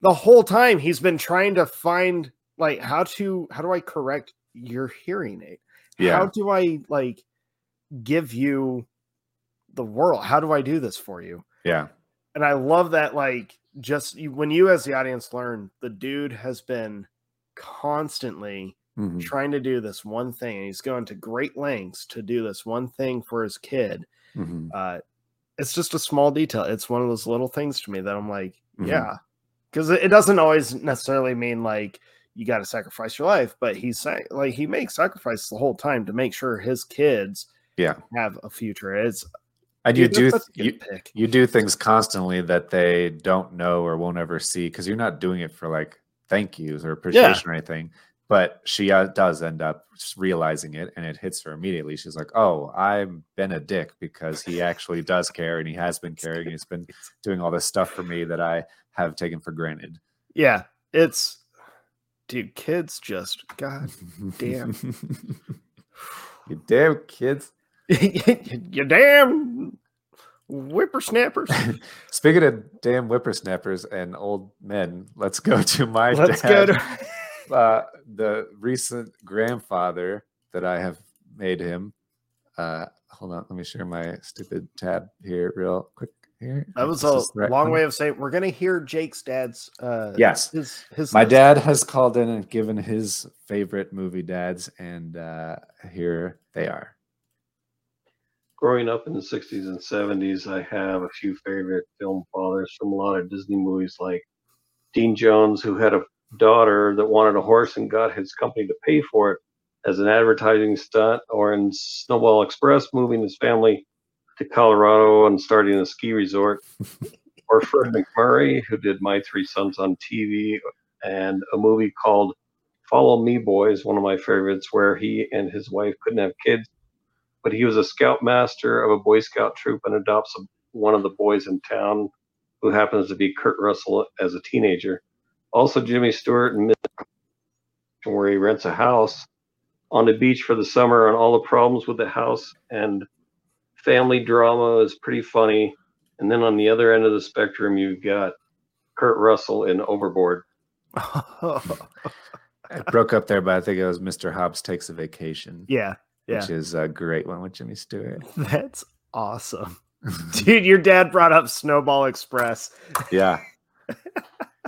Uh, for people that don't know, that was a movie that I watched this year for the first time Mhm. on our last uh, random episode, and that is a fantastic, silly.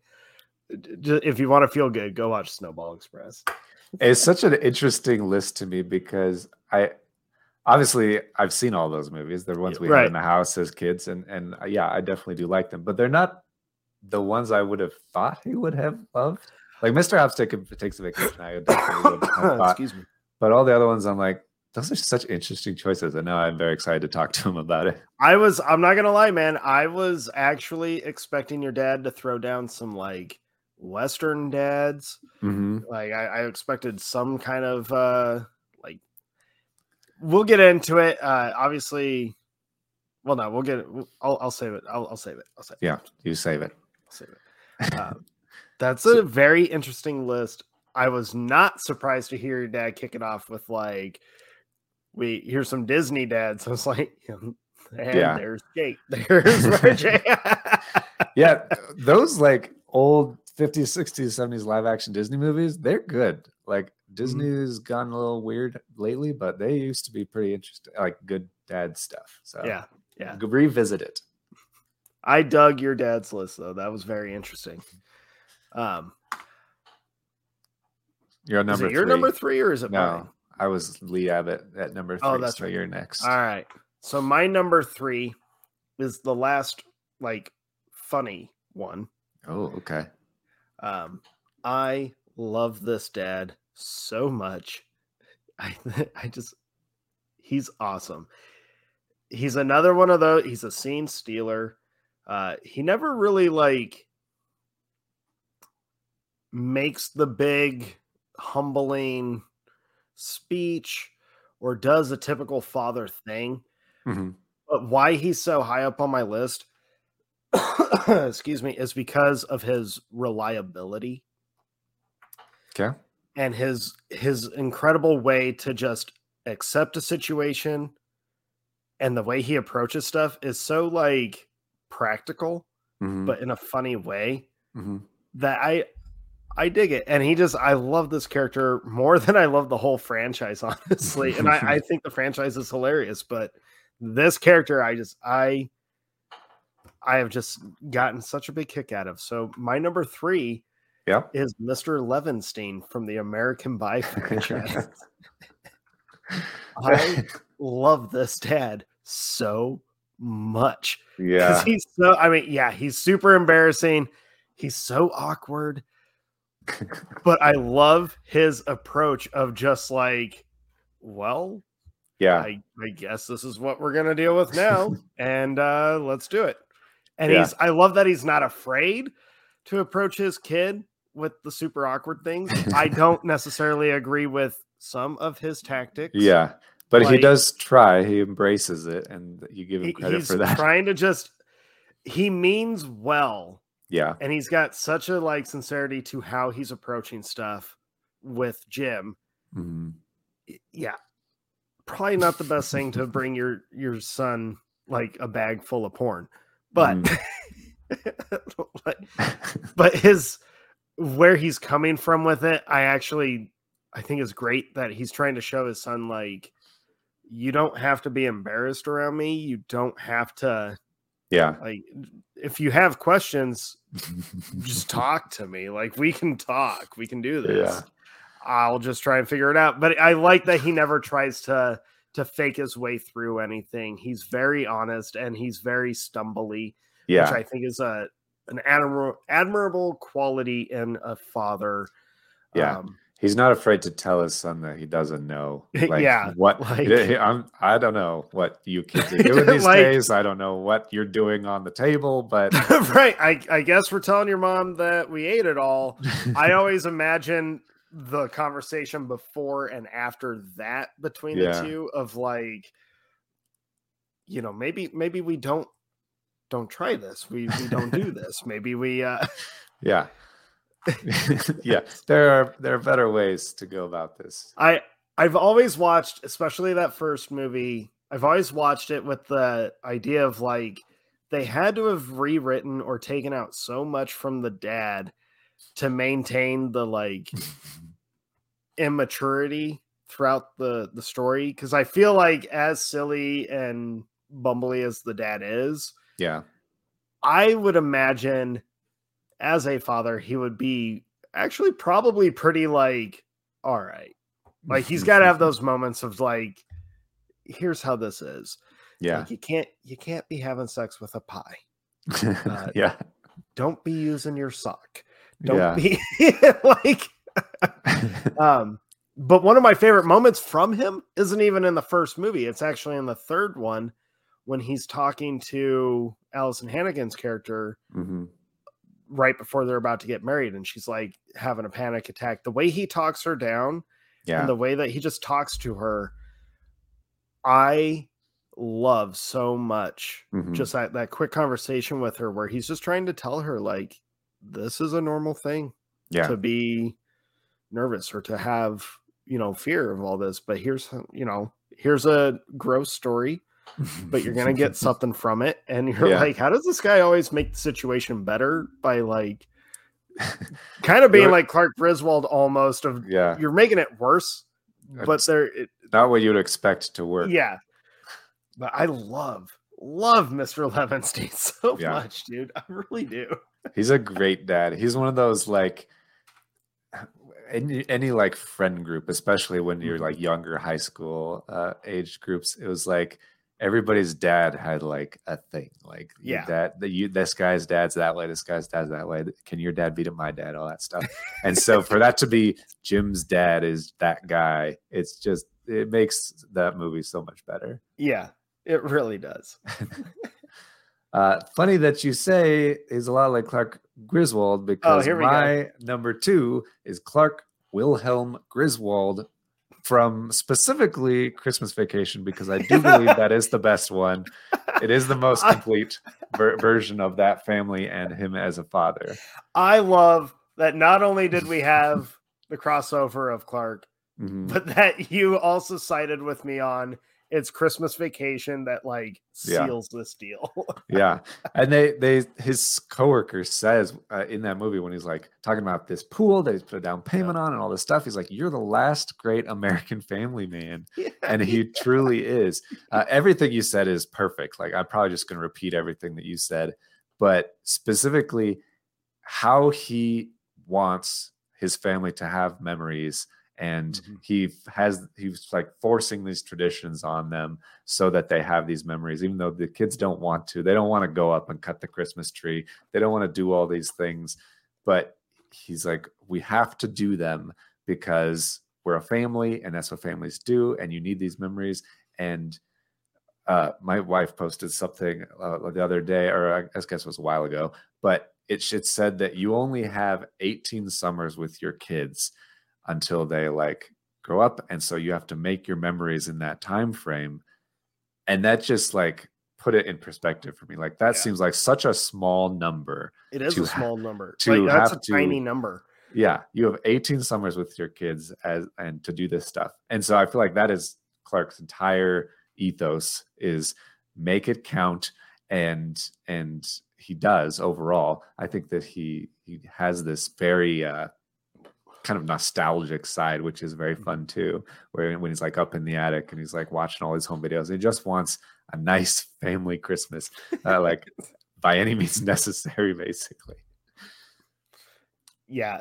I specifically Christmas, uh the line I feel like as a kid, I always took this one line as like, oh, he's he's proud of what he was able to pull off. Cool. Like Mhm. they had their Christmas. Um now that I'm older and parenting and all that, every time I watch Christmas Vacation, when he has that final line of like, I did it, hmm I take that not as, oh, we pulled off Christmas. I take it as he's like, he has some peace Yeah. of, I pulled off what I've been trying to do since fucking Wally World. Like, I did it. yeah. We, we created out of all this chaos, we have Mhm. that moment. We have that memory. This is that Yeah. time. I think Nice that's so like as a dad, I hope I can have that moment, that that quiet moment to myself where I can sit back and just be like, I did it. Yeah. That like affirmation or that confirmation to yourself, like you did it. yeah. I love that. Yeah. I completely agree. That would be nice. we'll get it. We're gonna get it. I believe so. We'll try our hardest, and that's all that matters. Hell yeah. Um All right. Well, my number two, uh, no longer fun.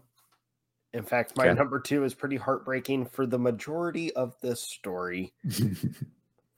But we've been talking heavy on like choices, consequences to those choices, uh, trying to do anything you can just so that your kid can can still feel good so kid can smile have something to eat somewhere to sleep um, and just trying to figure your way out even in the worst times Mhm. um, my number two is chris gardner from the pursuit of happyness okay. this dude's journey is so frustrating but you get it Mhm. and understanding the economic times that the movie takes place in and just the situation he's in throughout the film but knowing looking at that bigger picture of if i can just get like legit know if i can get this career going Mhm. it's significant change we can have something we can have structure i can give my son a life Yeah. you know and he's so like he's so full of i mean he's humiliated that whole film but every time he's around his son he's putting on that like it's okay like Mhm. it's just the next thing that i have to do this is just our next step yeah this kind of sucks but we're gonna do what we need to do the Mhm. part like I do really well throughout that movie, but the part that fucking like I feel it just go, aha, uh, is in the train station when he like plays the whole pretend game of the imaginary world around them and they have to find this cave to go and hide from the dinosaurs. Mhm. Fucking breaks me. Are you kidding me? But the part of that movie that is so it, honestly, it might be. I was rewatching it last night. Uh, it might be one of the greatest scenes like ever. Mhm. It just might be. At least one of the most powerful is the ending after he's told like he's in the office at his interview and he's like they make the joke of like oh you're wearing a shirt today. He's like well i figured it's the last day you know this internship so i might as well wear a shirt since i didn't wear a shirt on my first interview. And they tell him like well wear another one tomorrow. Will smith say what you will about the dude Mhm. but that dude pulls a tom hanks acting move where his on cue crying and how he tries to like maintain composure but you see the tears like dripping down his cheeks and then he just exits the office. When he starts applauding like Yeah. quick clap fuck. Like and being able to pick up his son from daycare knowing he achieved something and Right. his son is now actually going to have a prosperous life like that's powerful as a parent you want your kids to Mhm. prosper and you want to be the provider of that and so that moment for him where he knows he gets to be that provider like that's so profound it's so powerful Yeah. uh i just i can't i can't dock this character because i just the amount of character that he had to have just to go through it just to keep going every day, Yeah. every night is so big Yeah. so i i love that movie i love that character Um, and Will Smith is like fucking a dude. He does so Yeah. good in that. I mean, that's that's the whole thing that you're trying to do is make sure your kids are taken care of and they have Yep. everything they need and they're safe and and when they're small that they're not they don't kill themselves because they don't know what they're doing and they can't control their body and all this stuff. It's just a whole thing that you do your whole life, and I I'm looking forward to it immensely.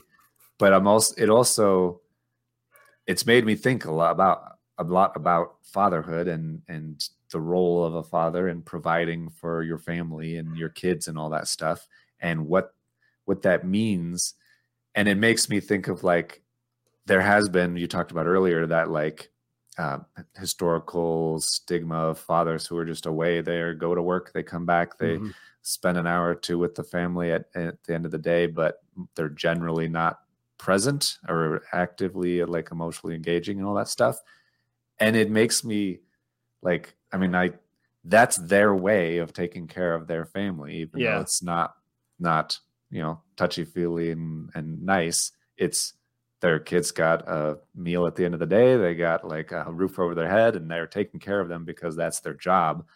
And there's there's admirableness to that for sure as well. Yeah. That relationships like i i i very much embrace the the relational Yeah. side of of fatherhood a lot more than like just the basics but i understand the basics. So i i try not to hold it Mhm. or like hold a grudge against how historically or generationally it, it's been um, for fathers uh, i'm glad that we are in a time for fatherhood where like that stigma does seem to be kind of or not stigma stigma sounds wrong um Mhm. what's the word what's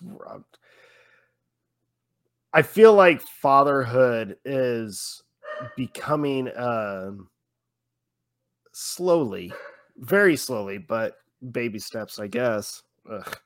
Uh it, it's embraced more which i'm glad to see and i'm i'm glad to see the fatherhood meaning more than just the Yeah. basics from you know the past. Now it's Mhm. there is more because we do see impact of relation you know relationships between a father and their children yeah. uh, and the like the positive side of it um yeah so I, I just feel like this character does that really well and yeah. Yeah. I agree. I agree. Um all right. Hey we made it to our number ones. We sure did. It's very good to get back to number ones. Uh, actually, before we do our number ones, i was gonna say do you want to do our This- final uh call in this would be a good time. I think. It's a two-parter because uh, your dad has a, a lot to share. So let's start with part one, and we'll go from there. awesome Okay. Hi, guys, and uh, I got a little list for you here.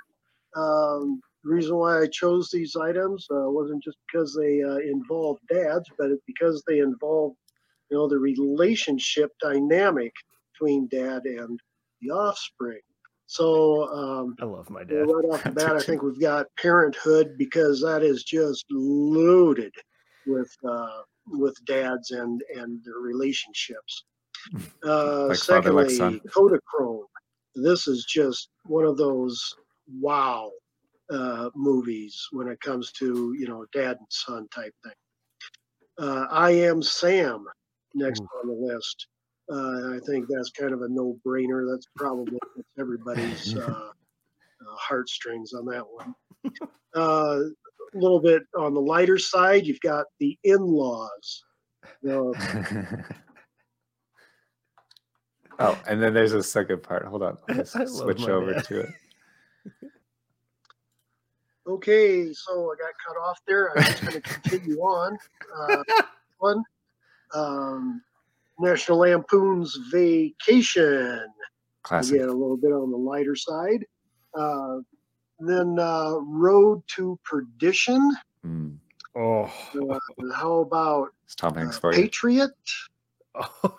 Uh, we'll go to uh, Big Fish. kind of an odd one. Uh, since the storyline is all about the son, uh, I still think it's a dad kind of movie because it's his discovery about Mhm. his dad. Um, and then after that, uh, again on the lighter side, father of the bride. there you go, and Jake. uh, this one, of course, uh, is not a father and son type of thing. It's father daughter, you know. and then we go to Big Jake. I had to throw something in there, you know, uh, John Wayne a bone there. nice. Uh, to, yeah, Awesome. Thank you, Dad. Love That- the list. Love the list. yeah, that was amazing. Uh, I was thinking of a different movie with Kodachrome. I just brought it up. Uh, it definitely sounds like one that I really want to watch. Uh, Yeah, I'm very interested as well. it's about a father and son going on a road trip to Kansas. Right, apparently, it's very good. Yeah, Yeah, that was the only one I never heard of, but the rest of them spot on. And obviously, we listed a lot of them here, so good taste. Yep. Yep. Thank you, Dad. Thank you, Jake's dad. Thank you, everyone, honestly, for uh, Yeah. calling in. You guys rock. We You love do. the list. And That was uh, awesome. Thank you. All right, so your dad touched on my number one. He touched on a lot of movies, but I touched on my number one. My number one favorite dad in any movie has to be Captain Benjamin Martin from The Patriot. This movie ridiculously good. It would not be it would only be about half as good if it was just an old war hero who has to come out of retirement and and join the American Revolution. His whole purpose and his connection to his family uh, is what defines his character and just completely makes this movie, in my opinion. And the I I have always like I guess missed this part, but the opening lines of the movie is like voiceover, and it essentially sets the context of the film, which is that old adage that the sins of the father shall be returned upon the sons. Uh, that literally happens in this movie where he has tr- he has been this war hero and this very i guess skilled fighter in his younger days but he has as becoming a parent changed him as it Mhm. has for all of us and he has chosen a life of peace and he really does not want to go to war and he does not want to get back into that because he knows what it will do to his kids and what what will happen when they get enlisted or drafted or when they draft themselves or whatever so it's it's it's just too good my favorite scene has always been at the town hall meeting at the beginning when they're talking about should they go to war or not mm-hmm. and and how a, a you how you a elected legislature can trample a man's rights as easily as a king can and all that good stuff. But the most poignant part is when he's talking about yeah i believe all of these things you're saying. I believe that we shouldn't have taxation without representation all this stuff. But i don't have the luxury of principles because i'm a parent and i need to do what's best for my kids above eh, what's best for you uh, what's best for a Yeah. country and generations of people even and what's best for myself. I don't have that luxury. All i have to do is what's best for them and and he does. And so it's it's such a powerful movie. Um it's especially i love how he has uh, well he has all these kids. He's lost his wife. He has seven children and he's raising them. And the oldest ones are like excited about being able to go to war and he's like very nervous about that i think because he sees a lot of himself in them that he Yeah. used to be excited about it too but then he kind of found out what it's all about. But the fact that when his two oldest are his, his his are one is taken one is killed and so he needs to get them back. He takes his two middle children very young children and he just gives them rifles and he says we need to go. And he has even though he is a peaceful man and a peaceful farmer he knows what the world is like and he has still Yeah. taken the time to prepare them so that in this ridiculous situation you wouldn't expect the british to come to your house and take your child. But they did and his he has prepared his children to the extent that they can now help him he, they know how to aim small and miss small and help them uh, save their brother so it- just that forethought, like you were saying, like to I don't know what the future is going to bring, but I need to prepare you for it to have the skills and the wisdom and all of that stuff to to handle it and to help me handle it because I can't Right. do everything on my own. Uh, it's just unbelievable, and it, and there's a lot of everything we said about like Father of the Bride in it as well, where his oldest son, he's played by Heath Ledger, is is a man. He's becoming a man, and he has a romantic interest, and he wants to join the war and all this stuff, and he has to see him as a man and not just his child anymore, and and and let him do those things and see him as a peer as he's like commanding him in mm-hmm. this militia and stuff. So it's such an incredible movie. It's one of my favorite movies of all time, and he is just an incredible dad. So it, it has to be number one. Yeah, uh, the the father side of the Patriot is intense. um, the the one scene I do great throughout that movie, but there's one scene I don't know if I'll even be able to talk about it. Uh, like I'm already taking breaths. Yeah. I can picture it. Um, him and his youngest daughter, who doesn't talk for the majority of that film Yeah. where he is just so he knows what his duty is for protecting the family and he understands like there's a separation now between him Mhm. and his youngest daughter but he keeps trying to just like i just need something right Yeah.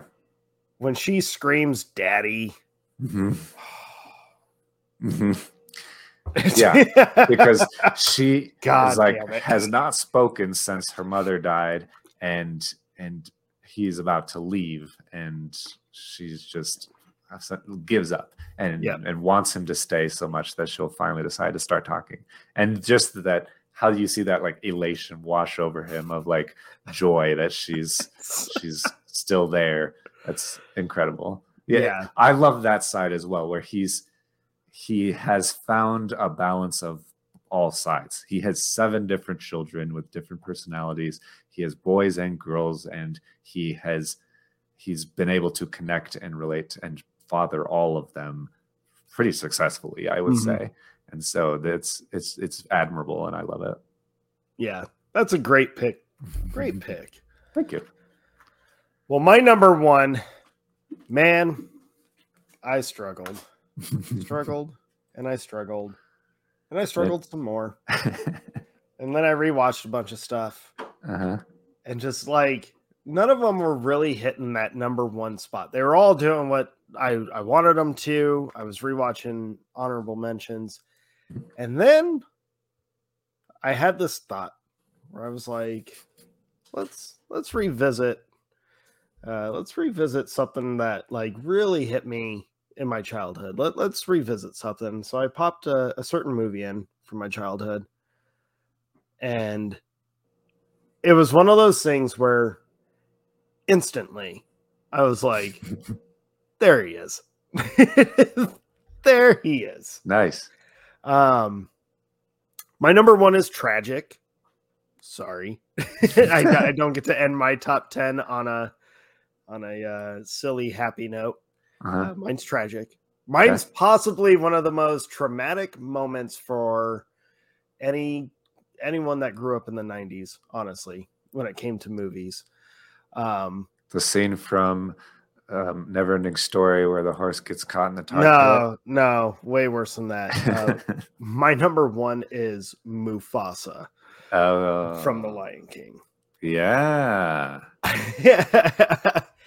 uh, tragic, hmm but everything for that short amount of screen time that Mufasa has, Yeah.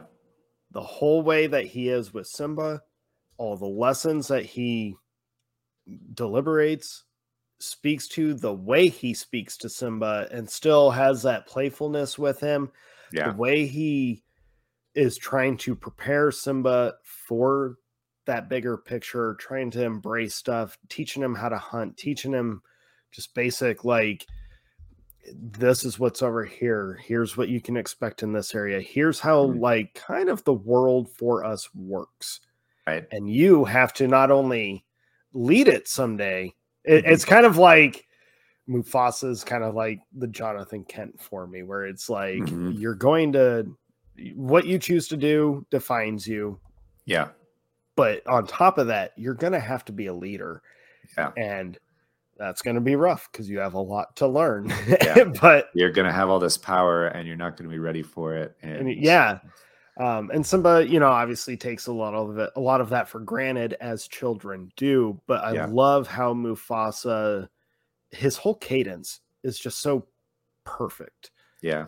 and it, it's so funny too. Like when I realized, like I can't deny Mufasa might have had the biggest fatherly impact from a movie on me Yeah. than like everyone else. And when I rewatched it, I was like, "Fuck!" Even like, and again, it what really ended up just being like, "Yes, yes, yes, yes, yes." Like I knew the moment I started watching Lion King, but the moment that I was like, "Yep," was Mufasa's sacrifice. Um, it was like what you said with uh, Quiet Place, or Yeah. what we both talked about with a Quiet Place, where as a parent, as a father, like there's no question. Yeah. And him diving into that stampede Mhm. with like balls to the wall, no hesitation, just here we go, Yeah. knowing he's probably gonna not make it out. Like Right. rewatching that as an adult, you understand he knows he's not coming out of this one. Yeah. And him trying to make it up the rocks, up that cliff, like he has that glimmer of hope. The of just maybe, and of course, Scar fucks all that up, Yeah. bastard. Yeah. Um, but I just I I can't deny the immense impact that Mufasa as a character had, not just on my childhood, but like as an adult. Mhm. You hear like I had to laugh at James Earl Jones' voice that we, you know, with Vader from John. Yeah. John, we're still questioning that, but um, but I was like, there's something about his voice that to me is so defining as a father. Yeah. Like that's the tone. And it's Right. so funny, like talking to our dads or whatever, because obviously they don't sound like James Earl Jones. But I can tell you this, and Jake, I'm sure you can agree, there have been moments in our lives Can when they want to. where they can sound like that. And you're like, oh. Yeah. or at least they can make you feel as if they are that big. Yeah. because you are you are in trouble. but you know, and then and then when Simba has the vision of Mufasa reminding him of like remember who you are and all that, I feel like that is a a constant lesson as a father, as a parent. You're always trying to give your children, and Yeah. this is probably something I'm not even saying this as me with my soon to be teenage daughter or you with you know your three month old son Mhm. uh, I feel like parents of adults, this is their new mission Yeah. is to keep keep their grown up children kind of grounded, making sure their children stay somewhat grounded. Of just like, hey, remember Mhm. where you came from, remember who you are. Like, really put Yeah. this into perspective, keep this in perspective. And I just, I love Mufasa, dude. Like Mhm. that, just his character. I felt really encompassed everything I already had in my list and just kind of was like, they all culminate into the him. peak. Yeah. Yeah. Yeah. I don't disagree. That's a great point. and yeah, he he is really, really great. so So there you go. that's our top 10. Top 10 Like, dads. Wow. What a list, man. It's been an emotional week. Um, just trying to prep for this because watching all this with like that uh, very focused perspective of I'm watching Mhm. all of this as a father from a father's perspective Yeah. and what are the traits of these fathers that I'm watching that I'm like I connect with that. Yeah. Um yeah, very very interesting. There were some movies I was watching I was like god damn. god damn. Yeah.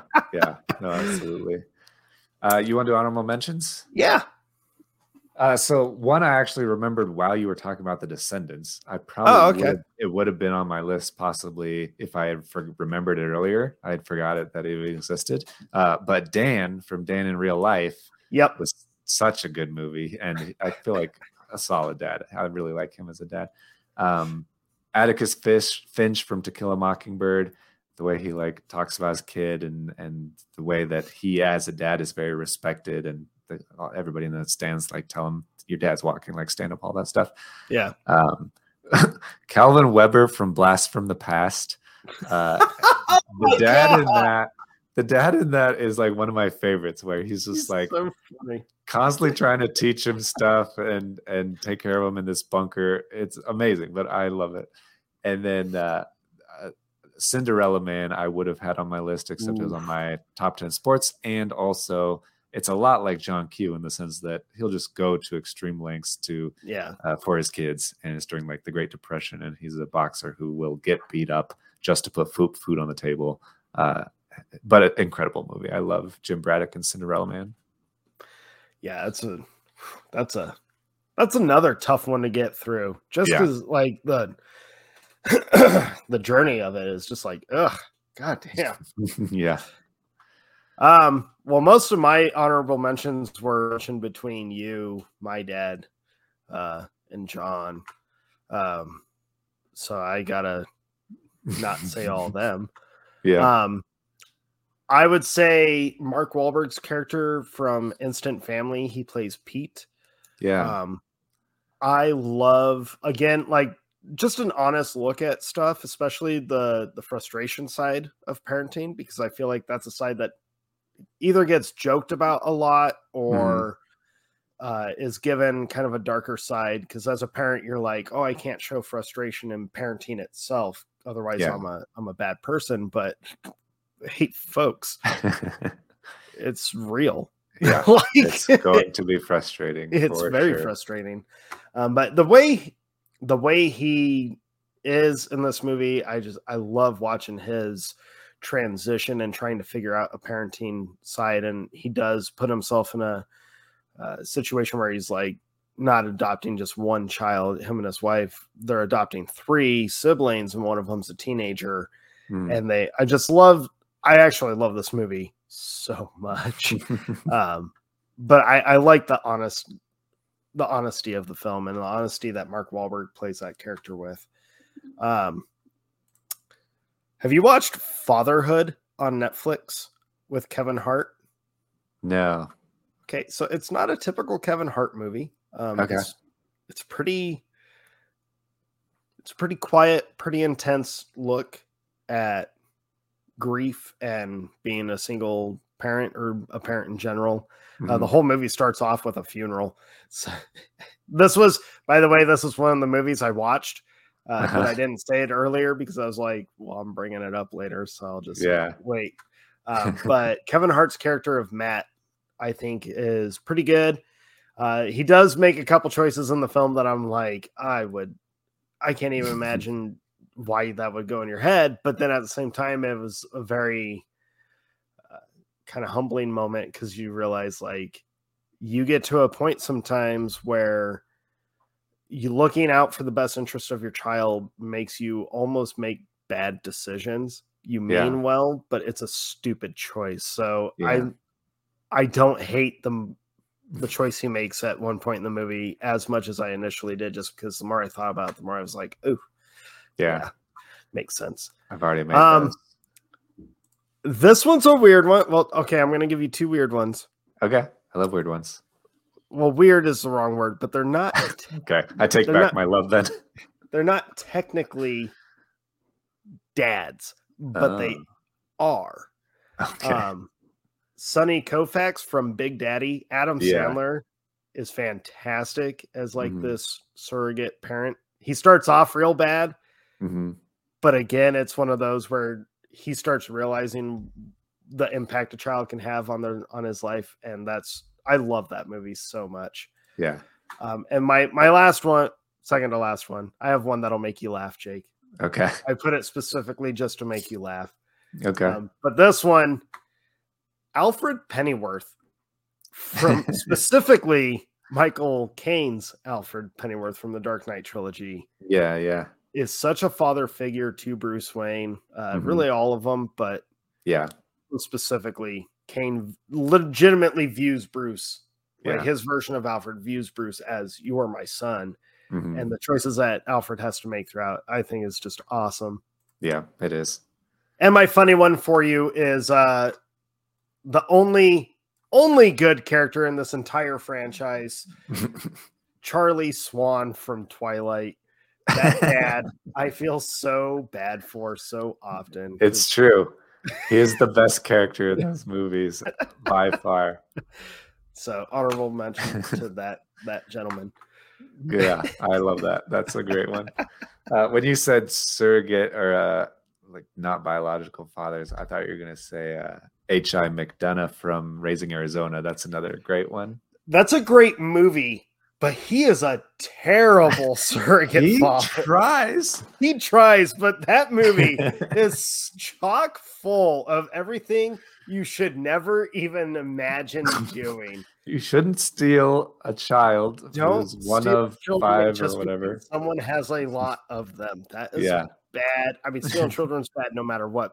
But that reason, I was like, oh my god, I forgot how ridiculous this was. It's really ridiculous, but a good time. It is a funny movie. It's a very funny movie. Um, Okay. Did Did you have anything? I think the last thing to mention, well, I was going to say if you ever want to call in to any of our episodes and leave voicemails like our our dads and good friends did on this, uh, feel free. The link is in our episode descriptions and the website and all that stuff. You can leave voicemails. Um, we'd love to hear from you, even if it's like about an episode six months ago or Yeah. a really weird movie that you just want to know if we've seen or have an opinion on. Uh, let us know because we like weird movies and we like talking about all kinds of weird stuff. Unless it's Mulholland Drive. Fuck that movie. We're gonna get calls about Mulholland Drive now. I'm all right with that.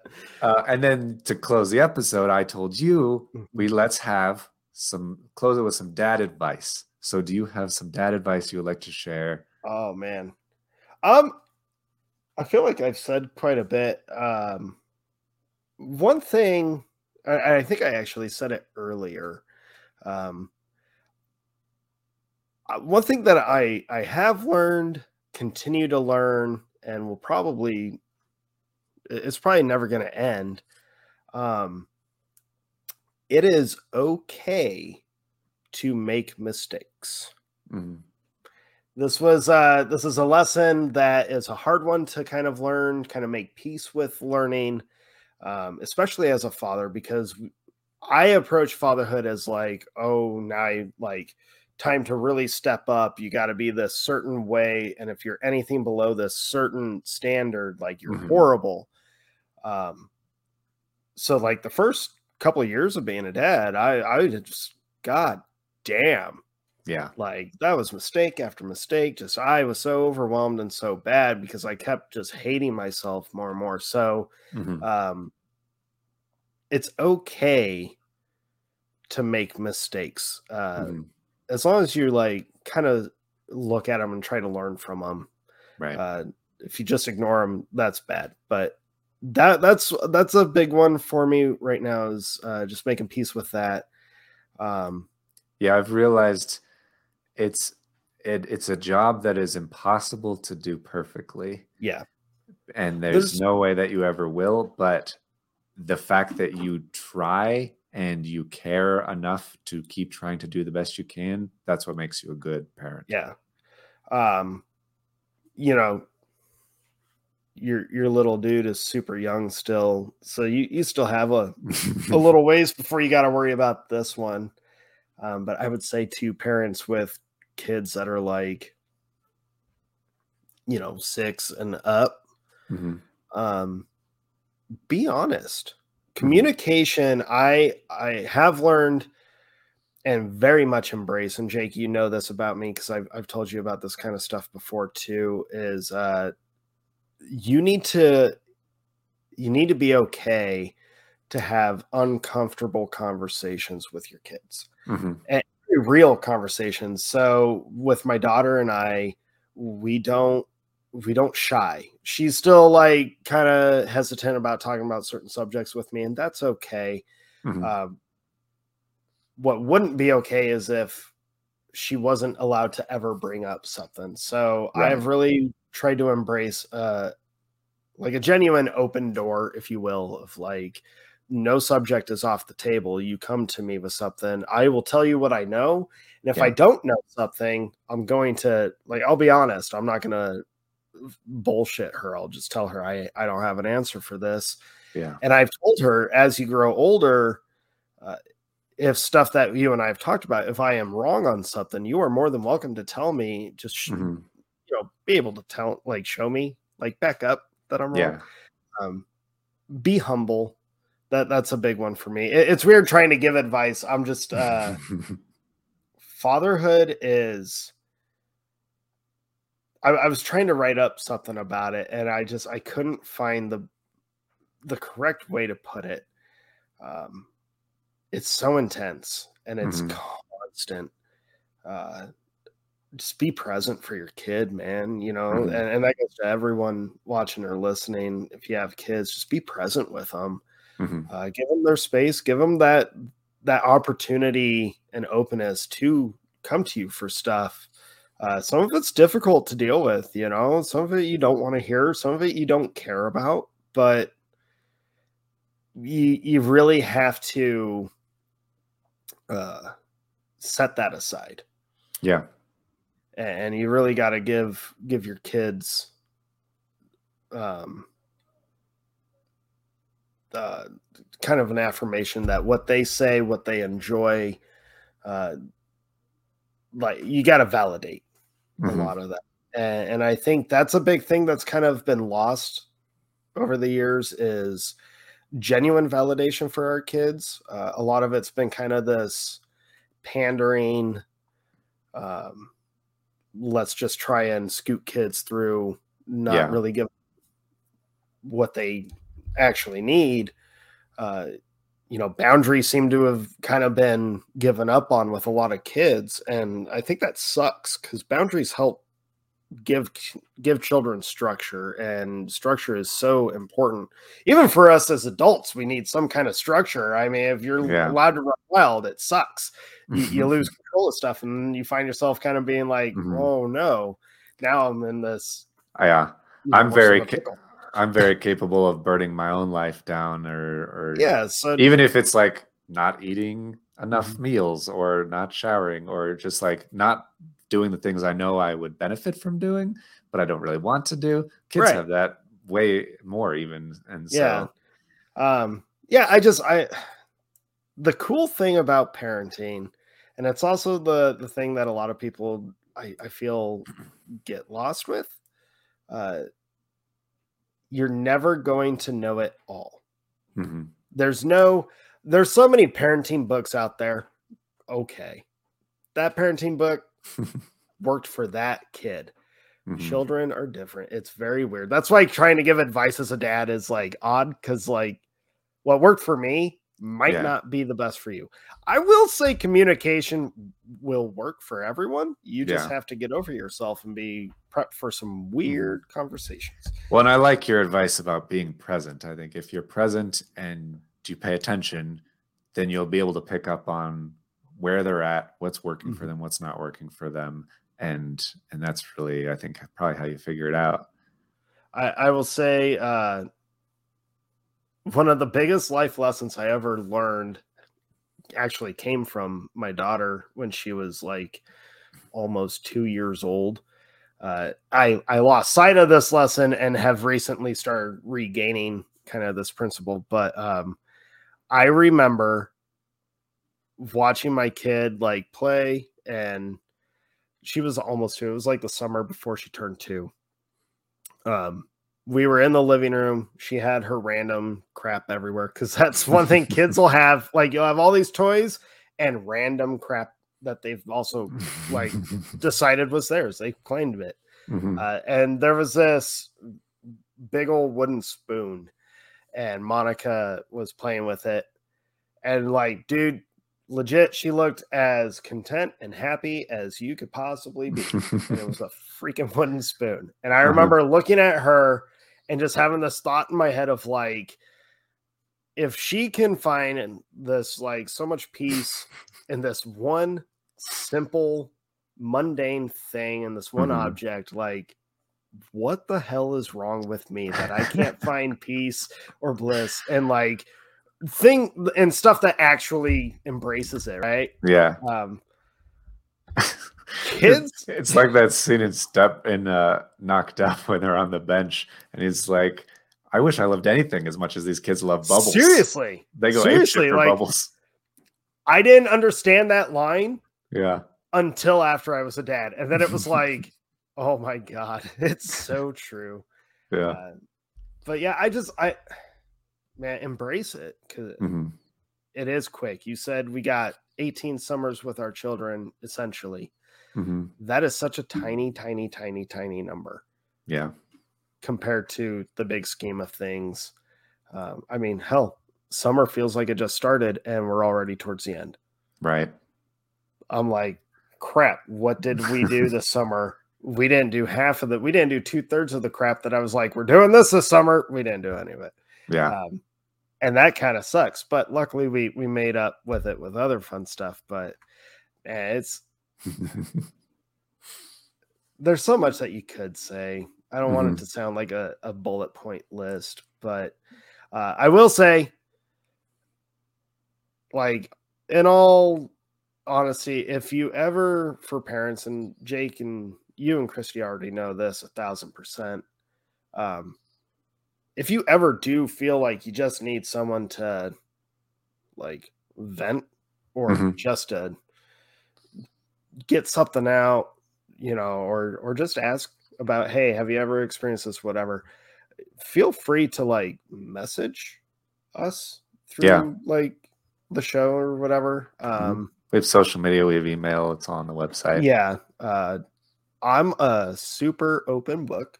If you haven't guessed, for those that have been listening to the show for a while, I'm pretty open about everything. I'm very honest about everything. Mhm. Um, I, as a dad, yeah, I want to be there as a support system for parents. So if you need anything, Yeah. you can message us. Um, I also like, I was kind of bummed, but circumstances got in the way. So I do want to give one guy a shout out just because he he meant to send us a list, but they had some stuff come up. Sure. Um, this will sound weird, uh, but I want to give a shout out to my daughter's stepdad because there are some awesome stepdads out there that don't get hmm like hardly any attention, or they also have a big stigma against them. Right. And I, you know, the bad ones, fuck off. Right. But the good ones that are out there, the unconventional dads, if Mhm. you will, like you guys are making a difference. You guys kick ass. And my daughter is very blessed. And I feel very fortunate that she's got a stepdad that like gives a shit. Yeah. So I imagine I'm not a stepdad, but I imagine it's a very also a very hard job to figure out where you fit and how Yeah. how you do it, and you're And- also parenting a kid, and, And he's genuinely like he's a good dude. I genuinely like all the respect for that guy. So uh, I was a little bummed that he wasn't able to to hop on to to send us a, a little list or whatever. But uh, shout out to him shout out to all of the other Yeah. stepdads and unconventional foster dads and all that stuff. So keep it up, you guys. Uh, it's a tough job. It's a tough Mm-hmm. gig, Jake, and you're you're just starting, sir. You're just starting. I am I am Um, just starting. I think that the two things I've basically learned my dad advice uh, are one is for dads and parents specifically, something that helped me adapt to this very new and very different, uh, pretty like life very quickly. I think is don't forget to see your kids as people. Even very early on, is I think it's I hear people talk about kids a lot as if they're like a difficult burden or a, Mhm. or or a a pet or like there's just like some attachment or resentment or something and if you see them as a person i think that helps a lot because you will think of that you'll essentially put yourself in their shoes of they're a person experiencing the world for the very first time. They don't know what's happening when they get hungry. They don't know what how to go to sleep. They don't know anything and they're trying to figure it out. And so if you can see that and you can help them and you can care about that, then I've found that it's it's less less abrasive to to accept the fact Mhm. that they're having a hard time and they're crying and all this stuff. It's like yeah no they're a person. They don't learn very well when they're getting yelled at like all of this stuff. I don't learn well when i'm getting yelled at so why would they? So just see them as people is the first one and i think that helps. Um and the second is kind of for everyone and it's the big thing that i've learned so far which is don't shy away from responsibility. We kind of talked about it a lot in the episode but the meaning that you are longing for in life is mm-hmm. in the hard stuff. And if you i think society these days seeks to find comfort and and and above all else but it, it's it's no wonder that everybody feels lost and depressed and stuff because they've lost that meaning which is found in doing the hard stuff doing taking responsibility for people and things and taking care of it. And i think that it's just it's it's more fulfilling than i could have ever imagined Yeah. uh, just throwing yourself into it. So i encourage others to as well. Uh you just remind me of one thing um accountability. Hmm. uh one thing that children will throw in your face and they don't even mean to half of the time but it's a, it's a big thing. Yeah. Um but children are watching you constantly um so i know like with my daughter you know I, I mentioned earlier we have a very like hey any subject like i don't care what it is if you need Mhm. something we can talk it through and we've had folks we've had some doozies uh, some very very intense conversations but they've been awesome and but one thing that I, i've kind of not kind of i do really hold true to myself and to and for monica is accountability. If i tell my kid i'm going to do something Mhm. my child is expecting me to follow through with this. So i need to bust my ass Mhm. to do like do that. And if i'm not able to i need to hold myself accountable because your kid will. Yeah. They'll do it a different way. Uh, but you need to hold yourself accountable and and just be honest. Like if i if i drop the ball with with uh my daughter you know i have to i have to have enough character to look her in the eye and tell her hey i'm sorry i like i wasn't able to do this. Yeah. And let me tell you, as a dad, specifically as a dad, having to say, I was not able to do this hmm fucking sucks. yeah um, but in the long run, I mean, that's one of those traits that your kids are going to associate with you. hmm and hopefully as your as our children grow and become adults and you know they meet people and whatever i would my thought my goal with that is that you know monica will take that kind of trait and be like i need a trait. I need that trait and whoever i choose to spend you know my life with yeah. they need to be able to have accountability.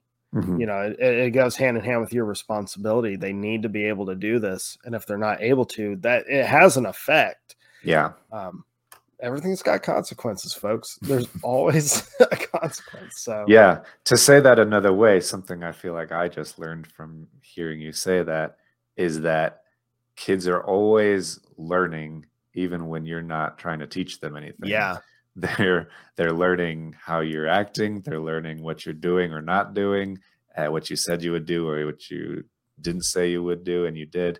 Uh that they're picking all that up and learning that's how a that's how a father should be that's how a man should be that's how all of these things and uh that will stick with them for a very It long sticks, time man it's crazy um so yeah i mean it's there's so much to constantly work on Mhm.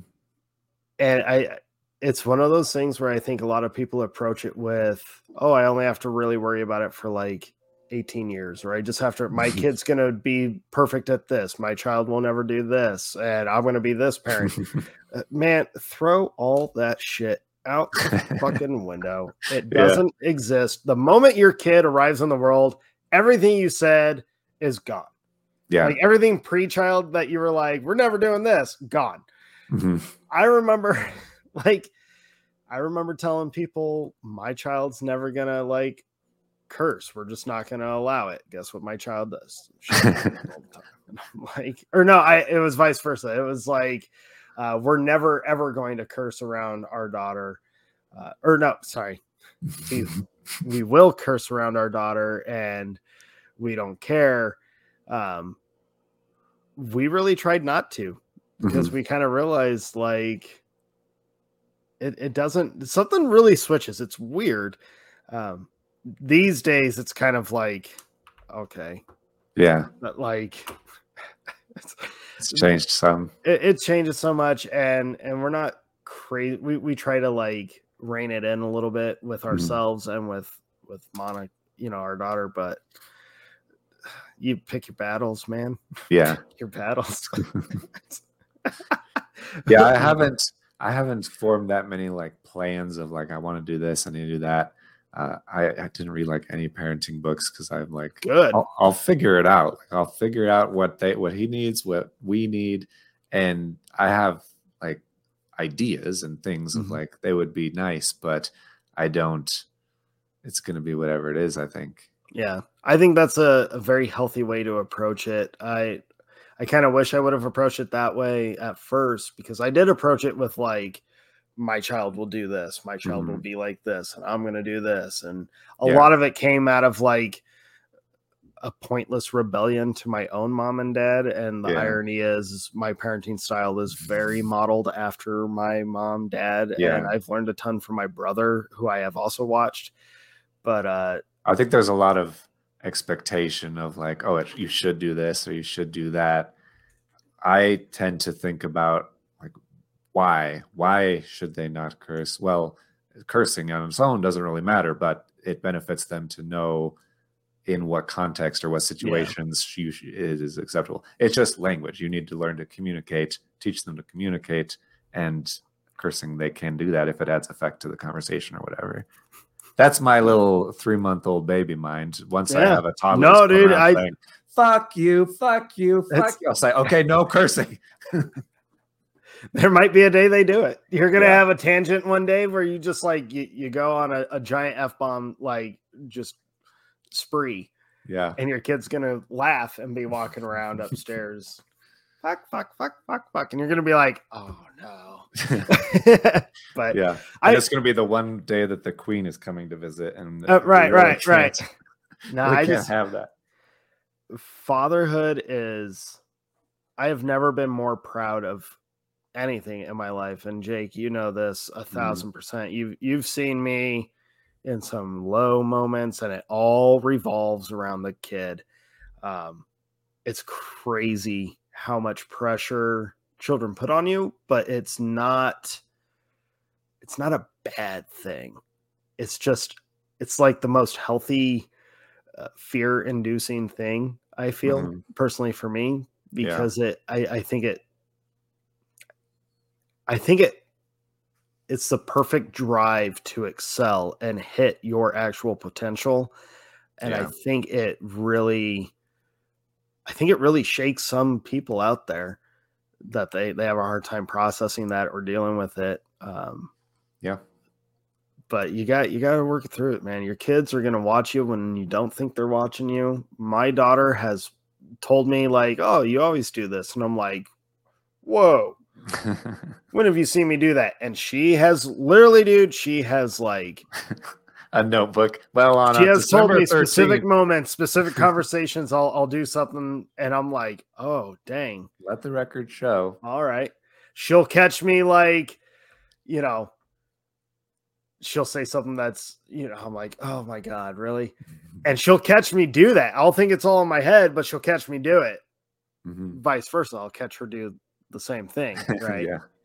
so we kind of have to laugh about that but man embrace if you're if you're a new parent Mm-hmm. embrace it. If you're a parent like i am where you know experienced but not completely embrace Yeah. it. If you're you know my mom and dad are still very involved. They still want to be involved and i think that's awesome. That's such a great trait. And if there's one all-encompassing thing fucking be involved.